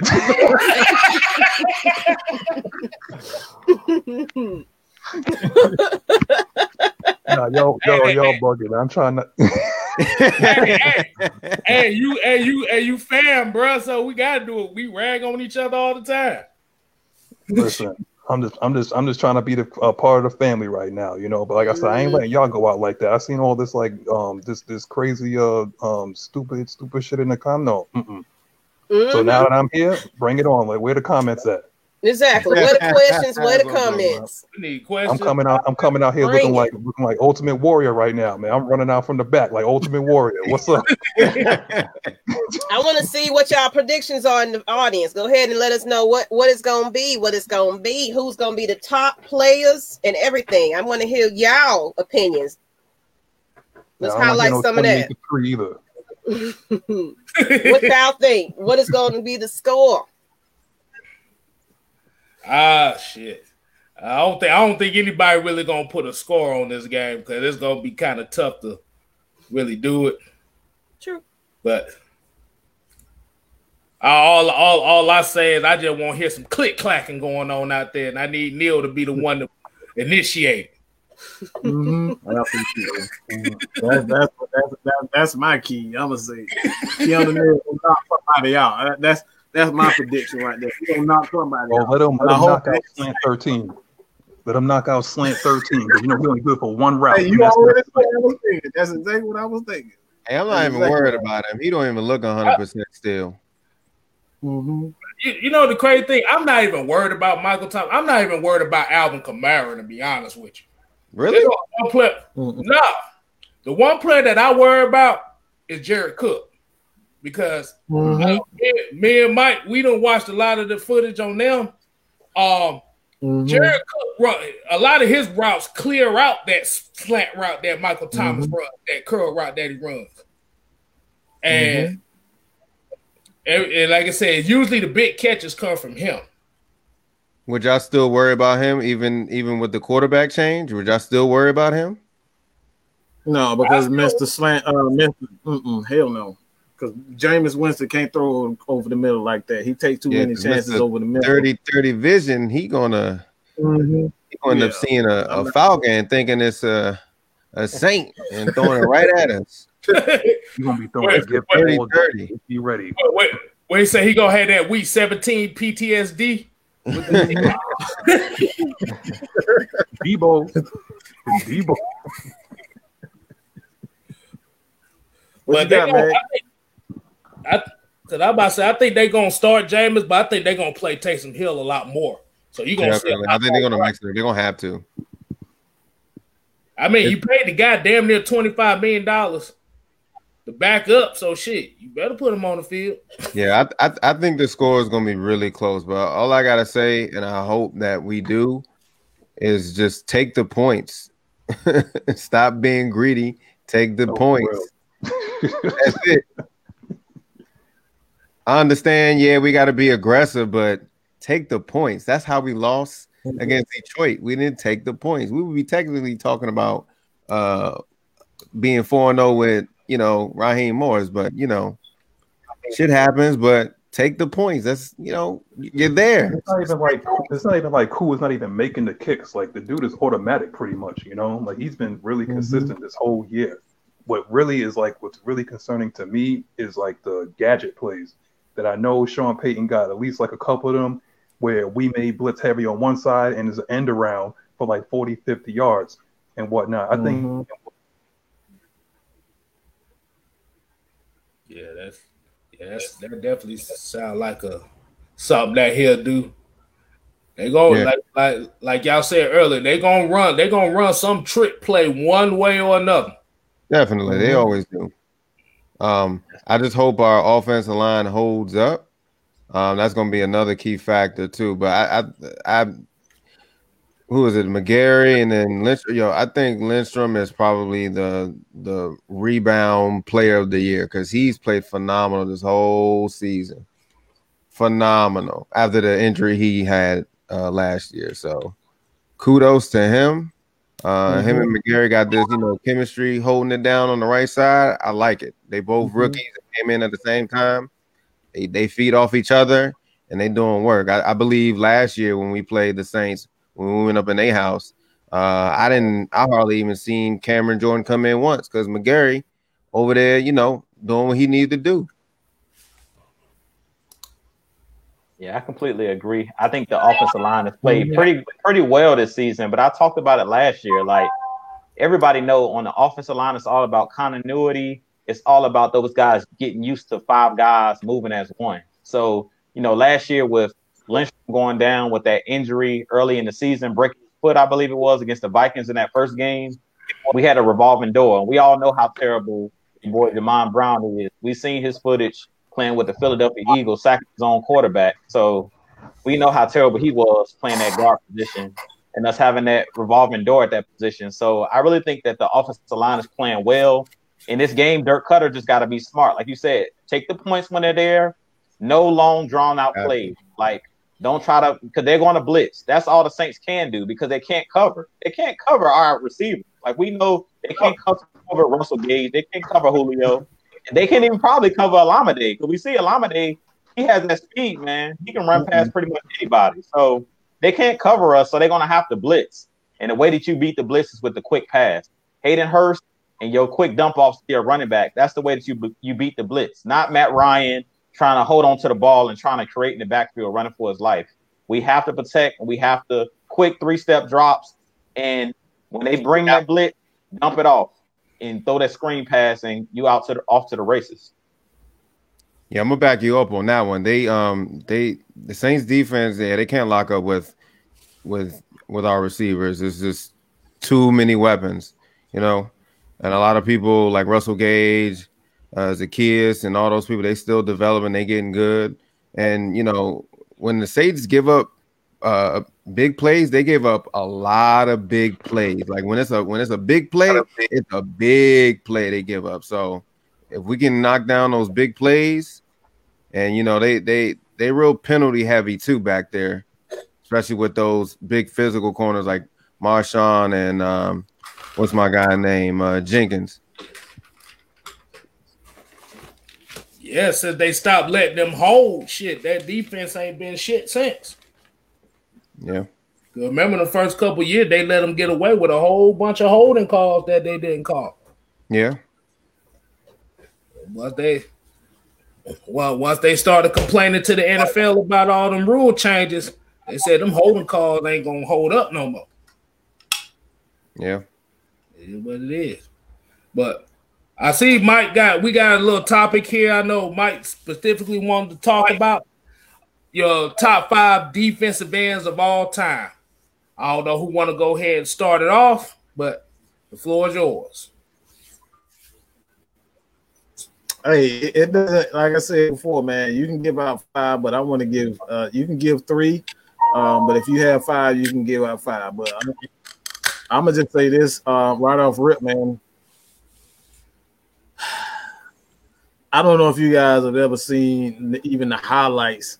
Like I, am just gonna call him a pass rusher. Um, but like this guy is obviously the greatest of all time. I don't think there's anybody better than your boy LT, man. LT was an absolute that dude was a nightmare. Like he his mentality, um, to get after the quarterback, um, his just his ability.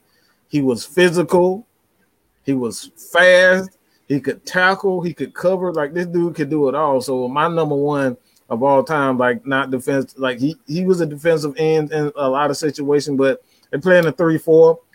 So you can kind of say he's uh, both. Um, but I got to go with LT first, and the second one for me, man, I got to give Dwight Freeney his credit. Dwight Freeney doesn't get a lot of credit um, because of the team that he played for with Indianapolis. Like this dude, every it seemed like every year, this dude was putting up 10, 15 sacks, and he was doing it consistently, getting after it. And then when he came here, man, played with the Atlanta Falcons 16, man, we kind of saw him at the latter part of his career, but he was still putting up numbers. I think he had like eight sacks that year. You know what I'm saying? Like this dude did this in the latter part of his career. So my second one is, um, yeah, my second one is Dwight Freeney, and the third one, it's kind of a little bit unorthodox, but I got to give Michael Strahan his his credit. Michael Strahan was not like he wasn't super athletic. He didn't have a lot of speed, but this dude for some somehow, some way, every year he could end up with 10 to 12 sacks.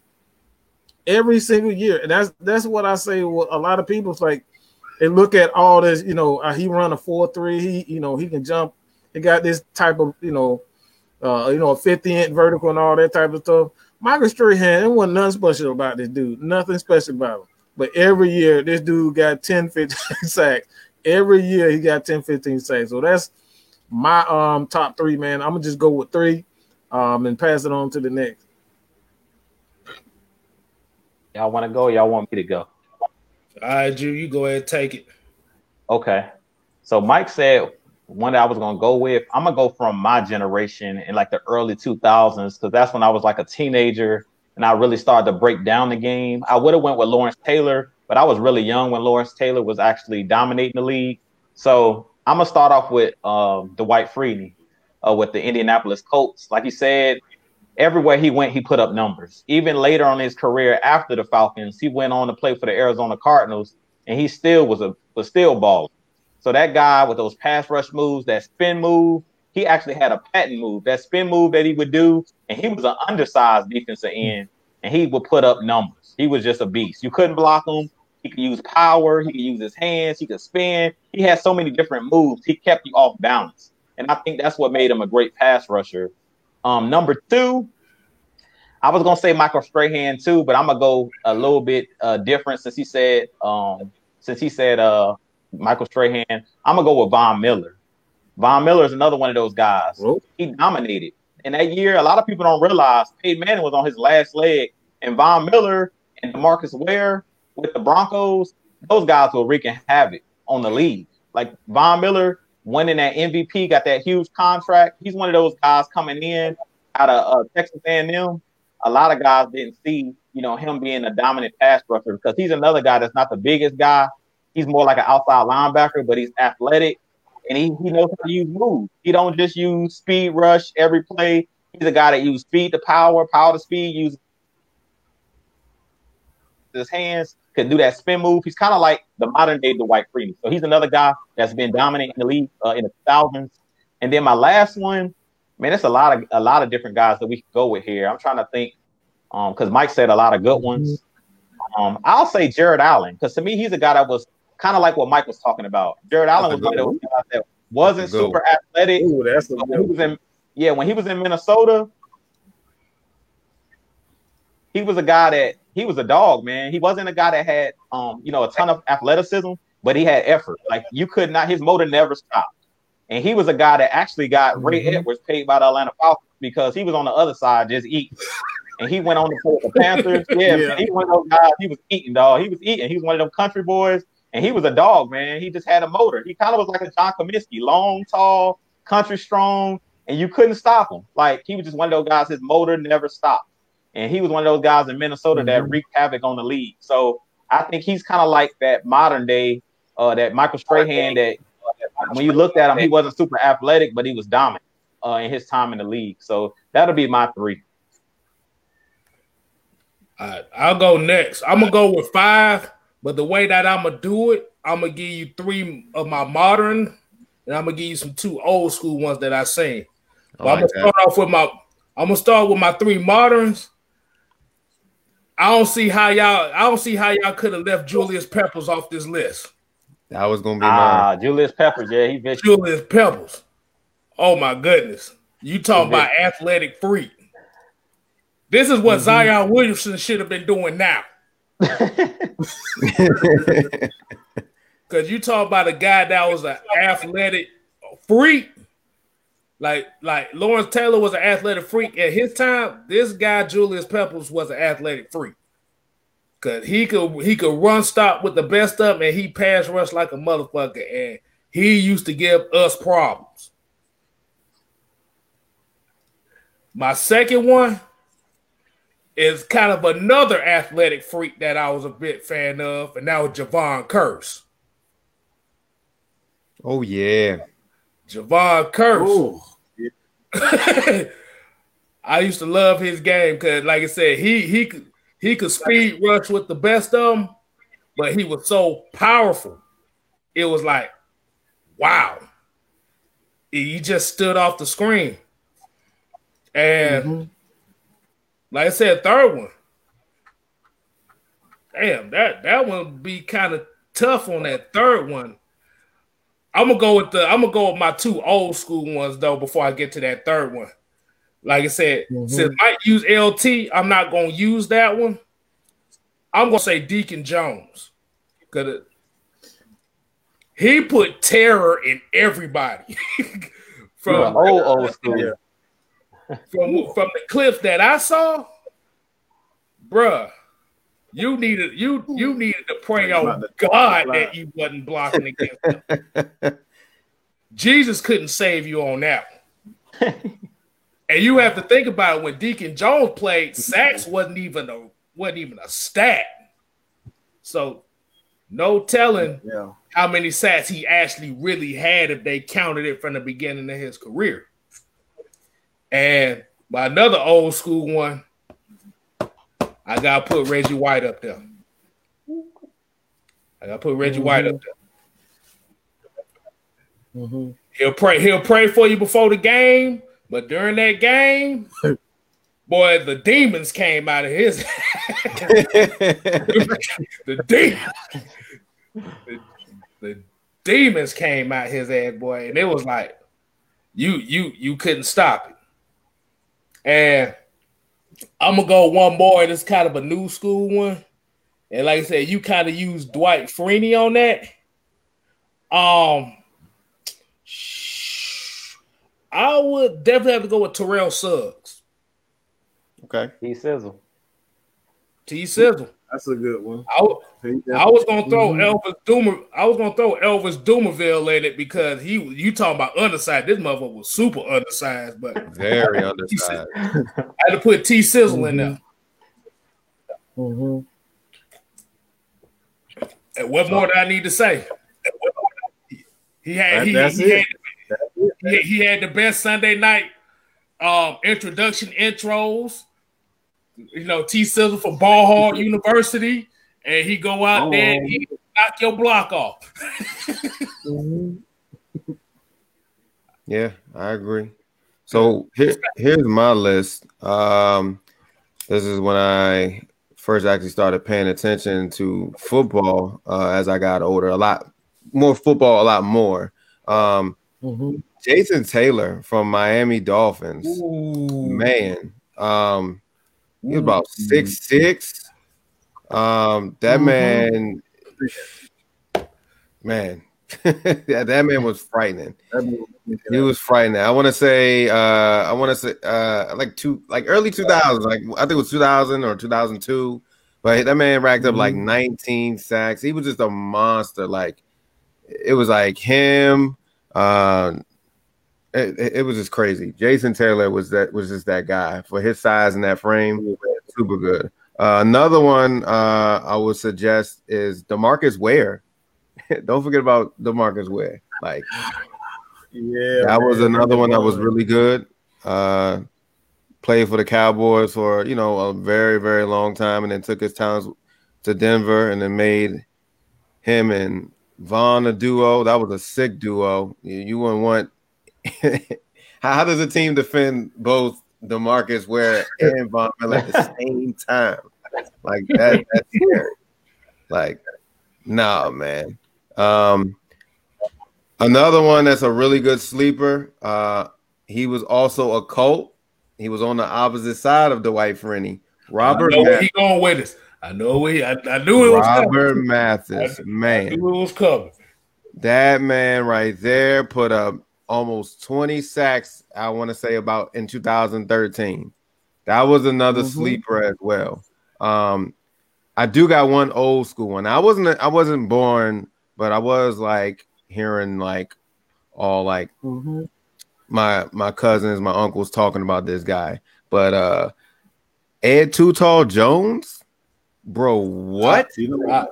I, What I kind of seen animal- what kind of I- I seen animal them is that? highlights. I seen them Mhm. highlights. Wait, wait, wait, six eight, six nine? yeah. Yeah. What, what are y'all feeding that man? you don't get a name like too tall for nothing. Like, bro, what? Like, you he just sticks his hand. All he gotta do is just stick his hands up. That's it. And his he They bat the ball down. It, that, that, that's scary. Six nine. How do you guard that? But that was that was a that was that was a name that was like super super crazy. I was hearing like Ed Too Tall Jones. I'm like, okay, this guy got to be like seven foot, but damn near. But that, that's scary, man. Um, I, I want to throw out one more um that none of us said. Uh, Bruce Smith. I heard I heard a lot about Bruce Smith, Mhm. definitely from uh Oh Buffalo. my god, man. Oh yeah, he was a, he was a That dude terror. Frightening. Yeah, that was a good one too. Um, um, I'm trying to think. Uh, Joe Greene. That's another one. That's another good one. Joe Greene for all the oldies. Joe Greene. Mean Uh, Joe Greene. Um, Howie Long. We see him all the time. He was good. Yeah, the Oakland Raiders. I was- Howie Long. Yeah, That, Oh my we can go all day with names. Howie. how man. Like I sure. said, it- look, man. that, bro, it bro, it was so many pass rushes. It's like even from the It really 2000s was. on now, it was so many pass rushes.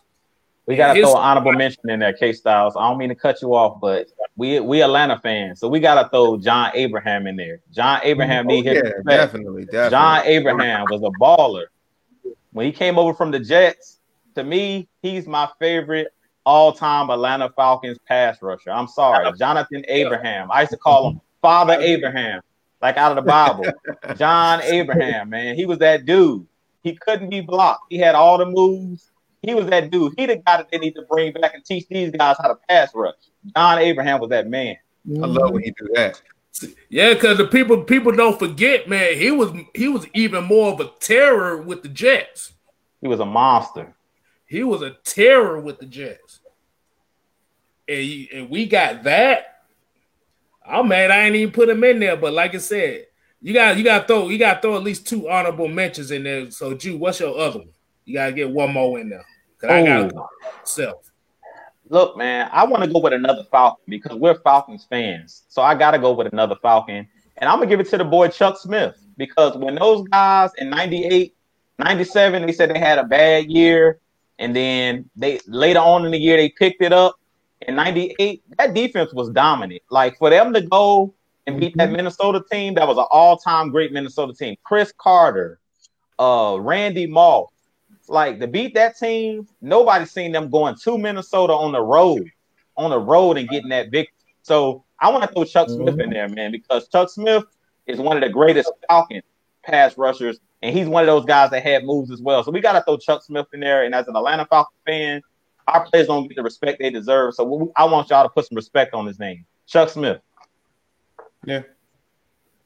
All right, Mike, you agree got a couple honorable you got a couple honorable mentions yourself, man. Who me? Yeah. No, I think I think we cover. I, well, ah, Yeah, I, I I'll I'll say this. Um, I think this guy deserves um a lot of credit, and um, I don't think he gets any credit to be honest. Um, this might sound crazy to me even saying this, but like if you go back and check out this guy, um, played for Pittsburgh, played for the Carolina Panthers, but um. Kevin Um, Greene. I think Ju- Kevin Greene, man. Kevin Greene was a monster, man. Like that dude, when he was healthy. I, like man, that dude. Every time I turn around, he's hitting. He's hitting our quarterback. He's in in the backfield. Like this dude was an absolute monster. Kevin Greene was something else. That long hair, just like, bro. Like, will somebody block this dude? Get this dude off of my freaking quarterback. Like this dude was a monster. So, Kevin Greene, Kevin Greene and him and um, what was the um, the black dude? It was a duo. Uh, what his name? I forget his name, but there was a duo, man. Um, and those dude was something else. Come to me, but that him and Kevin Greene together, man. Um, I believe it was that. Uh, Was it Carolina? I, I'll get it, but Carolina. It was a duo. Uh, him and um. No, it wasn't Sam. It was another outside linebacker for Pittsburgh, but uh, it'll come to me. But Kevin Greene, man, um, that dude was just. I always loved Kevin Greene, his game, man. Damn. See, see, y'all don't put y'all don't. y'all don't- Pittsburgh. I think I know who you're talking about. I just can't think right now. I'm, Yeah, I'm- I'm- I'm trying to. I'm trying to get it there, but it's not there. That's a tough. It'll man. come. It'll come to me. Oh man, Y'all pretty much damn mention my damn honorable mentions over there, too. But like I said, somebody like somebody put in the comment. Like I said, one of them is Oh, I think that's Watt. it. I think he said it. So Jack, Jack Ham? Ham? Jack. What Jack? Nah, Jack Ham. no, it, No, was, no, no, it wasn't. It was It wasn't Jack It's Ham. a, I, Le, Le, Levon Kirkland. I know he played. I know he played middle. no, I he, he played middle. he played the middle linebacker, but Somebody he said Greg Lloyd. Uh, uh, Mike Greg Lloyd, that's it. Greg Greg Lloyd. Lloyd, that's that's it. Greg Lloyd, that Greg Lloyd, him and Kevin Greene together. My God, those dude was wrecking crap. Like, just go back and check them out, man. Um, Greg kind of had some, you know, some injuries for the most part to kind of derailed his career towards the end, but that dude was a problem. Him and Kevin Greene, you did not want to see them guys on Sunday. So um that's that's it, man. We can get to this two point real fast, and yeah, man. Oh. Who, who you want to start this? Uh, I was about to say before I started off, I was gonna throw one more name in there right quick, and I was gonna say LaVar Arrington. LaVar Arrington, that's that's another one too. hmm But I'll go ahead and start the two point conversion. Like I said, I want to take the time to thank everybody for tuning in tonight. Hold on, hold on, hold on. Wave a flag, wave a flag, flag on the fucking field. What? Bro, how can we? How, oh my god, how could we forget the damn great Derrick Thomas, bro? Oh God! Oh God! I feel embarrassed for even not mentioning him. All right, How can we're gonna, like? bro, we're gonna How, throw the how tip. you? for- Oh man, We're we gonna all need a flag for that, one, Dang. Damn! It's too many of them, man. Bro, too how many can- It's, it's it's it's so many of It's them. too many of them, man. It's too many.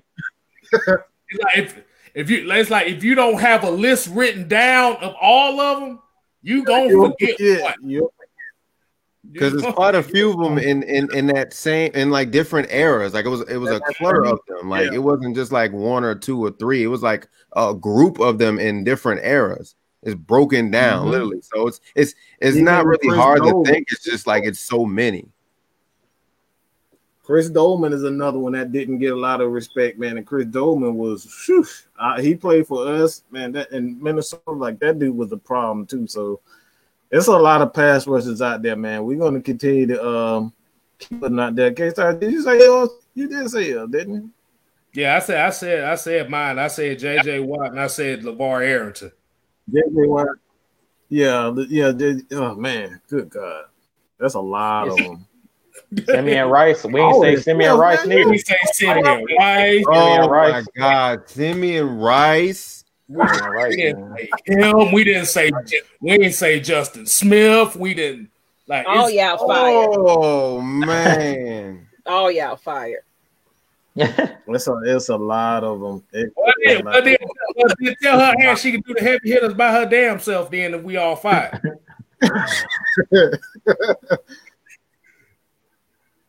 But but but go but go ahead, continue, man.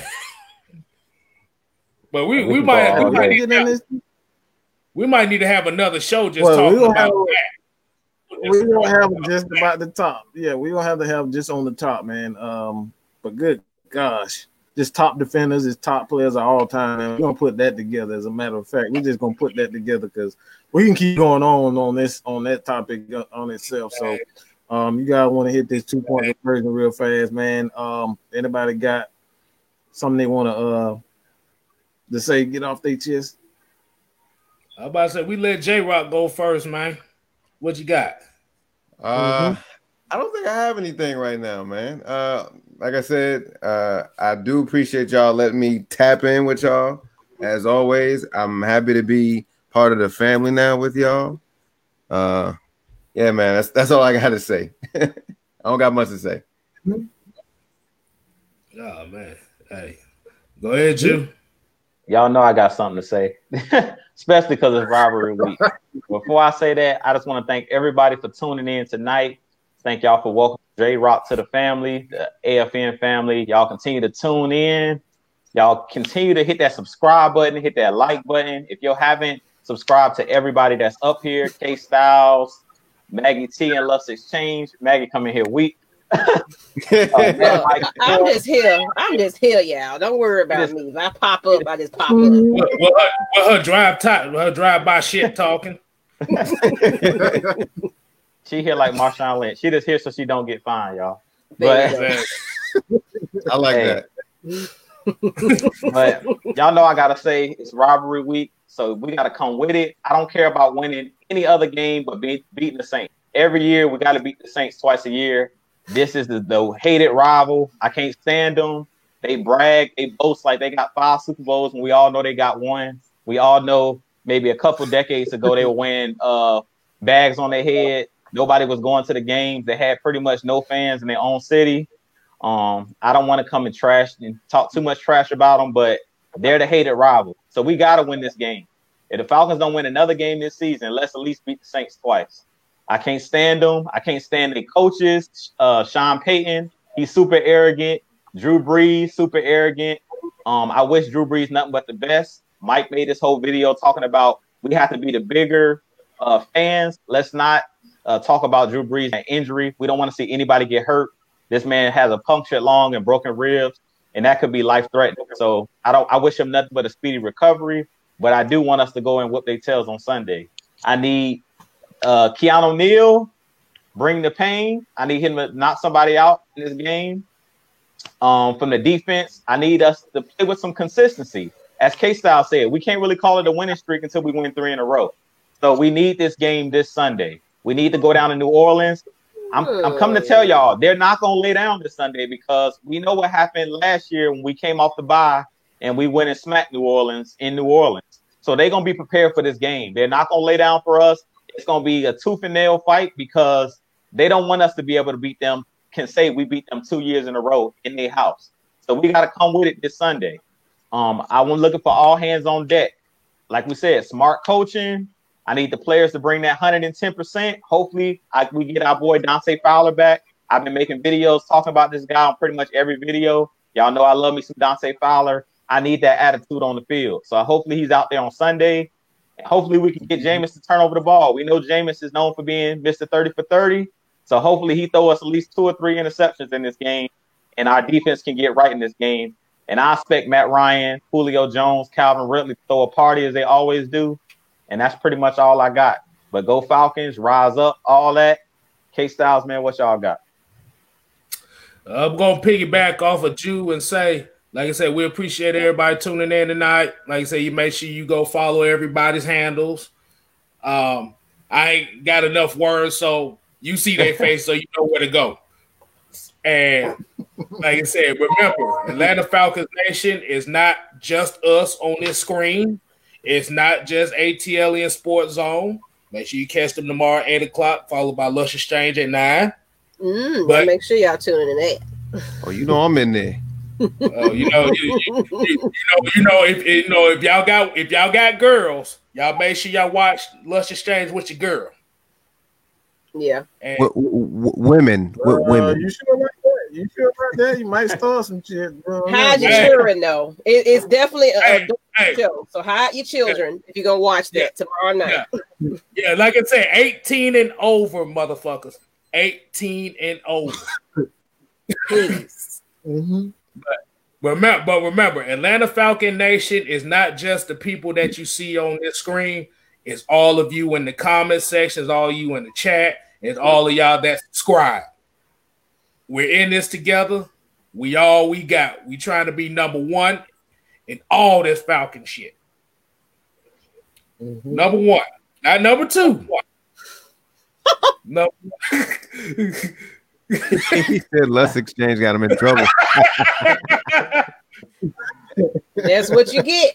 Turn it down. You don't need everybody to hear what we talking about. Exactly. Mm. Almost damn near forgot what I was about to say. but talking about this adult content. God, Lord. But like I said, it's rivalry week. Like I said, I do not condone anybody celebrating people's injuries. I don't give a fuck what team you play for. I don't care what rival we have. At the end of the game, this is just a football game. People's lives. Thank you. People people have to live after these games. And if you got somebody that is hurt, and like I said, we can say, well, they would do the same thing to us if Matt Ryan was hurt. Like I said, at the end of the day, as football fans, we have to keep this. Like I said, the Falcons and Saints rivalry is one of the pettiest rivalries in the NFL right now. We talk our shit based off of stupid shit that don't mean a damn thing at the end of the day. But mm-hmm. when you out here celebrating people getting hurt, then that turn that does that makes it no fun as a as a fan. That makes you a savage. That makes you an animal. Because mm-hmm. you have to remember these football these football players, every play could be their last play, no matter what. Mm-hmm. Like I said, most like I said, most of the injuries that happen in NFL come off of non-contact plays. You don't know when it's gonna be. So, mm-hmm. like I said, appreciate the rivalry. This is what we talk our shit for.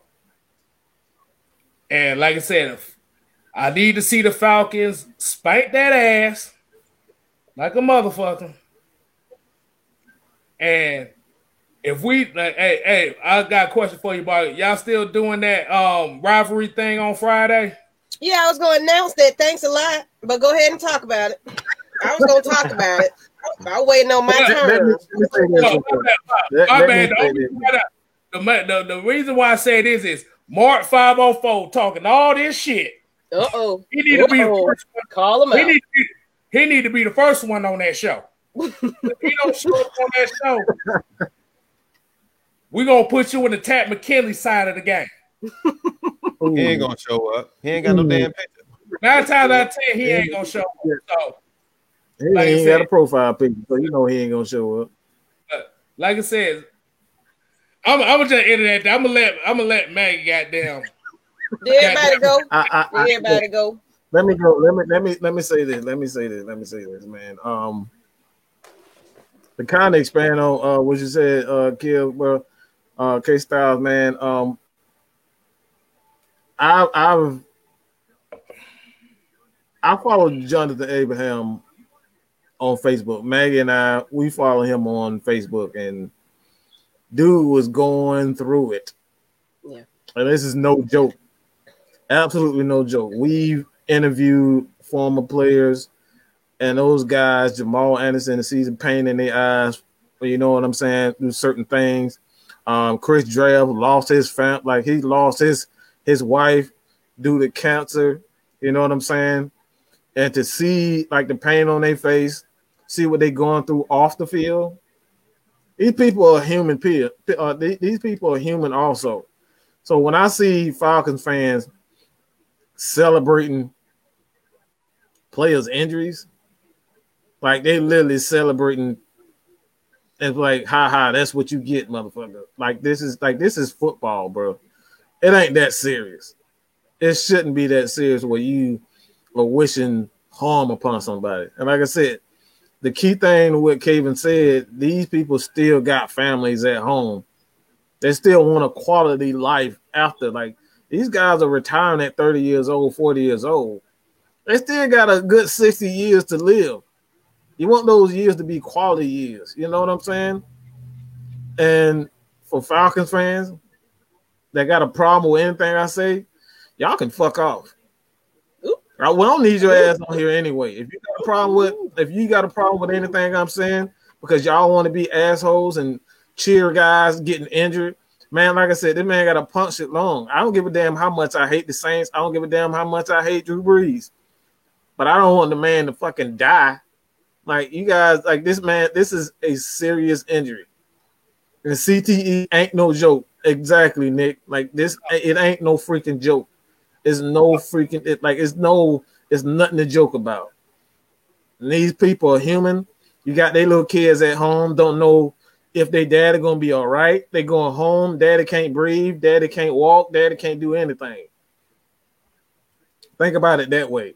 So when it comes down to it, man, we gotta like learn how to separate football from reality, from real life. And some of you guys don't know how to separate real life issues from you know sports. You know what I'm saying? And that like that shit is just going too far. And like I said, if you got a problem with anything I got to say, man, you know you can fuck off. You can unsubscribe right now. I don't want your kind anywhere near me any fucking way. So with that being said, Miss Maggie, you want to close us out? I'm supposed to follow after all of that. Well, I, I mean, basically shit. wanted to jump in, um, and it's robbery week, and we are going to be doing a special Friday episode. I've been um, recruiting. We're gonna have a couple of Ain't fans on there, unfortunately, um, along with maybe some of the Ain't- panel right about here, and um, we're going to do a special episode Friday, and we have a new show that's coming. We might test it out this Saturday, but everybody been talking about we need a pre pre show. Atlanta Falcons Nation getting ready to bring y'all a actual pre show, but it's gonna be Saturday, um, 11 a.m. right before college and everything else, so y'all can still kind of get your tailgate on and you know. But it's time for us pregame show for Atlanta Falcons Nation. So we are definitely bringing that Saturday mornings. Look for it. Look for it. You're gonna have some new faces. We tried to have Magnus on, but he was having some technical difficulties. But you'll be seeing him there, as well as you might see some familiar faces on there. But tune in, y'all. Tune in, as well as like uh Kevin said, K Styles, um, ATL in Sports Zones, 8 p.m. tomorrow, as well as for people don't know, Lust Exchange is an adult show. And yes, we talk about Adult. sex and everything else. So if you you ain't cool with the wife and she she don't know what we talking about, she might not like it. Yeah, we might be a little friendly because it's an adult show. So if you can't handle it, don't watch it. How about that? We talk about everything you want to talk about that people are afraid to talk about on Lust Exchange. So make sure y'all check us out if you want to hear some good good stuff. But with that being said, people, appreciate y'all tuning in. Make sure y'all tuning in tomorrow as well as Friday for the rivalry night. This gonna be epic. This gonna be crazy. I want y'all to bring all y'all's freaking call your Saints friends. Get them in the chat. Let's do it. We might even have the phone lines open that night. So let's do it. It's robbery Friday night. Let's act a fool. So let's do it, y'all. But on that note, let's go ahead and end this right here. We got J Rock, Jew Talk Sports, Just K Styles, Matt Mike Sports, and myself, and we out. And Mark, he ain't showing up, y'all. You ain't showing up, Mark. You ain't showing up, Mark. Hey, I got one more thing. Everybody follow the Discord too. Like I said, follow the Discord. It's popping. It's open minded. Mike got it set up with a whole bunch of sections. Y'all go join the Discord. There you go. Join the Discord and look, look. Tell your wife, hide it, hide it. Put the earphones in. If you want to talk, listen to it. You can watch it later, y'all. Go ahead. It don't this don't matter. This don't matter.